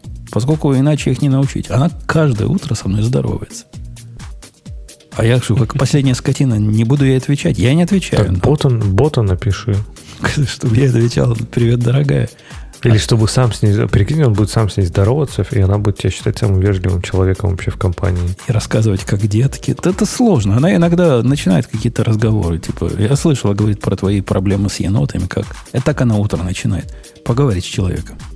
Как еноты поживают. Это сложный бот должен быть. Да, мне кажется, GPT можно натаскать туда. То есть, типа так, чтобы она там, не знаю, несколько часов так точно не просекла. Ну да, пройдет наш э, тест Тьюринга. Да, да, да, да, да. Так, э, Microsoft убивает open source JavaScript своим захватом всего open source. Я не понимаю, про что это. Что OpenScript, JavaScript? Кто, где, где, что? Убивает JavaScript захватом... У нас есть специалист по JavaScript. Он по... сейчас нам все расскажет. Да, да убили его уже все. Что да, да. вас убивает Microsoft? Специалист или JavaScript? Подожди. Я Нет. пробежался по статье. На самом деле выглядит все очень странно. Ну, то, то есть то, что Microsoft э, впихивает всем свой э, TypeScript. И чуваку, видимо, он не нравится. Поэтому он говорит, вот TypeScript не очень тут захватили. Потом говорит, что как только вы взяли этот TypeScript вместо JavaScript, вам Э, Microsoft подсовывает VS Code, потому что только в VS Code TypeScript типа хорошо работает. Но это не совсем так, но э, как бы Microsoft говорит, что TypeScript лучше всего в VS Code работает. При этом опускается, видимо... А, нет, тут тоже упоминается WebStorm. Вот. И, ну, вот что-то такое тоже накидывается по ходу статьи. Не знаю, я бы наверное, не согласился с автором. Microsoft, конечно, своей, за свою историю мало чего хорошего сделал, но за TypeScript, по-моему, любой адекватный э, JavaScript-разработчик, в принципе, Microsoft бы похвалил. А за VS Code вообще любой разработчик бы его похвалил. Здесь, то есть э, он, он как аргумент приводит, я смотрю типа тьюториалы всякие, и 99 из 100 используют VS Code. Так это не потому, что типа Microsoft такие э, платят обзорщикам, чтобы они там использовали VS Code, да, потому что действительно куча людей пользуются VS Code, потому что это классный редактор. Ага, а Adobe альтернативу все равно закрыла. А Atom а он не говорит, развивается. Он говорит, почему, почему, говорит, никто не упоминает Web, WebStorm или Vim? Сыросли. Ни в одной вселенной его существует VS Code и Vim. Ну и WebStorm. Ну, mm-hmm. а в WebStorm-то пишут, наверное, в этом мире. Ну, ну я так думаю. Наверное, что не пишут? пишут, пишут. Что не писать-то? Mm-hmm. Ты его на Eclipse ставил? Ставил. Ставил. WebStorm да. платный, но я думаю, поэтому его часто не упоминают. То есть да ты, нет, слушай, ты хочешь обидеть, его часто используют. Ты хочешь обидеть JavaScript, считаешь, что они все нищеброды? Да нет, ну, не все. Некоторые так, могут те, которые тьюториалы делают. Эти вообще самые богатые. Те, которые... А, ну хотя да, наоборот, на этом же сейчас зарабатывают в JavaScript, правильно? Конечно. У них курсы там JavaScript за 24 часа при отсутствии левой полушария мозга. Раз, проходишь, и JavaScript Нормально. Подожди, как раз с левым-то нормально. Без левого должно быть окей, правильно? Оно же отвечает за рациональное мышление. Да им с люб... без любого можно. То есть и без рационального, и без творческого. Одного достаточно, я думаю, будет по-любому. А не, лево, лево как раз за творческое отрешение отвечает. Окей, окей, окей. Эм, что там дальше у нас? Дальше борщ у нас. Ха-ха. Ну ладно. Бог с ним. Мы уже два раза его обсуждали, третий раз уже как бы не надо. Э, Apple согласилась э, исполнить закон о предустановке российских приложений на свои э, устройства. То есть теперь в России, когда вы запускаете, так сказать, ну, включаете первый раз iPhone, вам предлагают окошко с вопросом, что из местного хотите поставить предлагают при этом, естественно, популярные уже существующие приложения, которые, в общем, и так кем-то ставятся. Поэтому большой вопрос, э, насколько это вообще повлияет на что-нибудь. А вы, коллеги, ведь видели замечательную тему, которую я в наш чатик ведущих запостил, о том, что и Роскомнадзор бывает иногда на что-то полезен? Не, не помню. Ну, Роскомнадзор пожаловался на, на аккаунт Radio T Comments. А, да, да, да. Самому Твиттеру. А Твиттер говорят, ну да, мы, мы тут рассмотрим, но мы даем вам знать, что на вас тут официальные органы жалуются. Аж сам Роскомнадзор на ваш пожаловался, потому что у вас есть ссылочка на какой-то VPN. Ну, дали ссылочку mm-hmm. на этот твит, а твит это был из коммента, а коммент этот был удален в свое время. Но твиты не удаляются автоматически. Посему он туда, значит, запендюрился. Ну, просто такое спамовое сообщение, без всякого так, не развод. Какой-то, какой-то видимо, левый VPN себя таким образом рекламирует. Ну да, но ты ж запустил бага и порт, соответственно. А кому? Ну, удалять твит, если, э, но а это, если это, удален. Это, это фича реквест, это не баг репорт. Нет, нет, не запостил. Пока, пока твит удалил руками. Ну, вы видите. А чтобы там дальше так туманно сказано, чтобы они, что они дальше с нами будут делать? Вот если мы не откажемся реагировать, туманная... туманная я думаю, что они сами еще не знают. Нет, так весь Твиттер забанят, они же сказали. Не-не-не. Это что, ну, в действительности большая вероятность того, что его в любом случае забанят, заблокируют в России. Сейчас его замедляют вот. Ну, мы обсуждали это неделю назад, ну, если да. я ошибаюсь. Твиттер там я, кстати, туманно... я, кстати, даже Твиттер не шучу. Я так понимаю, что потом к тебе же пришел Твиттер, а не Роскомнадзор, правильно? Да, То есть Роскомнадзор сказал Твиттеру, если вы не решите эту проблему, мы вас забаним. То есть, если ты не удалишь свой твит, то Твиттер в России забанят. Так что на тебе судьба всего Твиттера в России. Ну, я, я удалил. Не потому, что так переживаю за Твиттер России, а потому что в самом деле был спам, который я не люблю. Но Твиттер так туманно выражается. Они говорят, ну, мы не можем вам сказать, что мы дальше будем делать. Ну вот если мы ваш аккаунт забаним, знаете, значит, что мы рассмотрели это и, и решили, что вы таки что-то нарушаете. Почему я нарушаю? Я в другой стране. Кого я нарушаю? Где я нарушаю? Что я нарушаю? Ну, Какая-то дичь. Ну, не знаю, насколько... Нет, ты-то э, можешь и не нарушать. То есть, Хотя... То есть, это, это, по сути, любой человек, который в любом твите, который найдет Роскомнадзор, где есть ссылка на э, VPN-сервер, который они считают неправильным, они могут от любого потребовать его удаления, я так понимаю, да? Ну, потребовать они, конечно, могут, потому что они же потребовали на самом деле даже удаление аккаунта.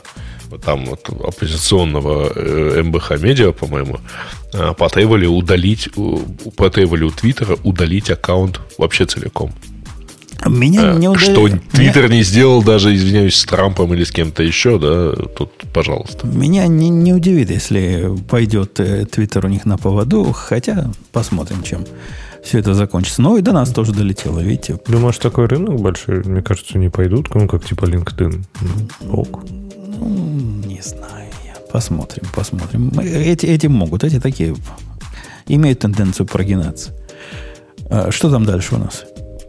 А, дальше. Дальше, дальше, дальше. Недокументированные x86 инструкции, позволяющие изменять микрокод. Ну, не знаю. Пора заканчивать с этим процессором, а они только что-то нашли в нем. А как, как, как, обошлось, как обошлось без главной статьи и, и без главной темы прошедшей недели? Я не мог через нее пробиться, когда э, хоть что-то разумное пытался найти. Как гордые пользователи Apple нашли недокументированную фичу, которая на самом деле документированная, про которую никто не знает. И как весь TikTok теперь по этому поводу возгордился и возрадовался. Или вы, бумеры, ну, про ну это ничего не знаете? Расскажи, да. То есть вы... вы, вы зумер. А, нет, мы-то не зумеры. Да, вы-то, вы-то бумеры, да какие же вы зумеры? Там есть какое-то место, где можно... Я тоже краем глаза смотрел. Какие-то картинки вместе выбрать, и из них гифку сделать одну общую. Что вот такое? Прямо на айфоне такое можно сделать. Вот там гифки можно делать? Вот, в, вроде бы да. И вроде бы это появилось вот в этой последней 14 версии. 14 да, версия сейчас?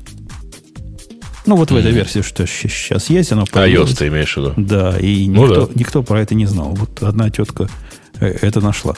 Пусть нам расскажет, кто знает в чатике, всем остальным. Ну, что-то вот в эту А сторону. самое главное, ты, он потом, у тебя есть ТикТок тогда, да? Ты там посматриваешь за трендами? Да нет, я пытался в нормальных местах найти нормальные темы, но все только про это и говорили. Это типа большой дел. Ты просто, Леха, не понимаешь, осуж... насколько мы большой не дел. не осуждаем. Не осуждаете. Не, дочка, когда что-то мне тиктоковое говорит, а я не понимаю даже контекста, она говорит, о, говорит, бумер. Все, значит, понятно с вами. Да. А, все, наверное, с тобой и понятно. И мне непонятно одно. Каким образом вы умудрились ни словом не обмолвиться про первый релиз кандидат докера для M1? А, а потому что какая-то у автора там каша в голове. Раньше не работал. Да прекрасно работал раньше он. Ну, как...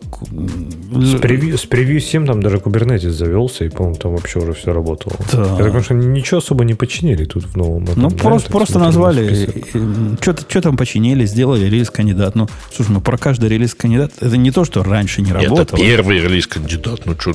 А до этого была последняя бета. Потому что ты без была... всякого релиз-кандидата пол э, выпуска можешь про докер разговаривать. Нет, прямо вот тут вот так, ну, Обидно стало, да? Он, он у меня как-то сам обновился, я ничего и не делал. А до этого тоже работал, и после этого тоже работает. Я не, не особо возбужден этой новостью.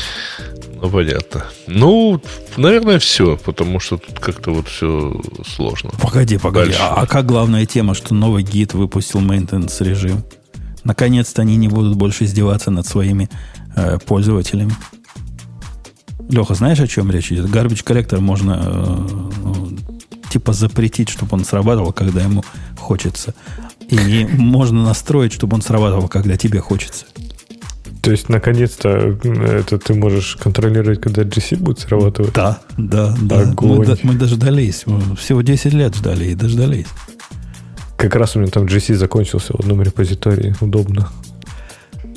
Причем можно его включить руками, когда захочешь сам. Вот, говоришь, делать мне нечего, программировать не хочется. Не, не, не запустить ли мне сейчас?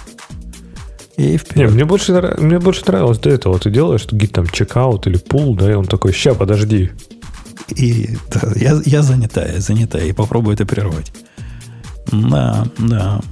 Это было... Ну, говорят, он и раньше пытался. Тут в статье сказано разными эвристиками понять, когда хорошее время это делать, когда плохое.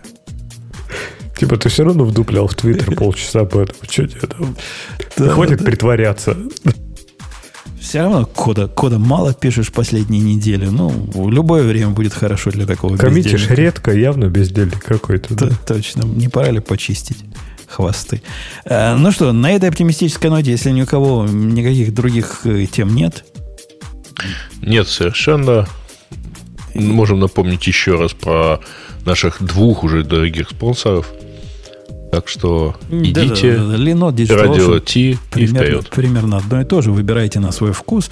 Мы с вами до следующей недели услышимся на этом пока. И Digital Ocean говорит свое последнее традиционное слово. Пока. Пока.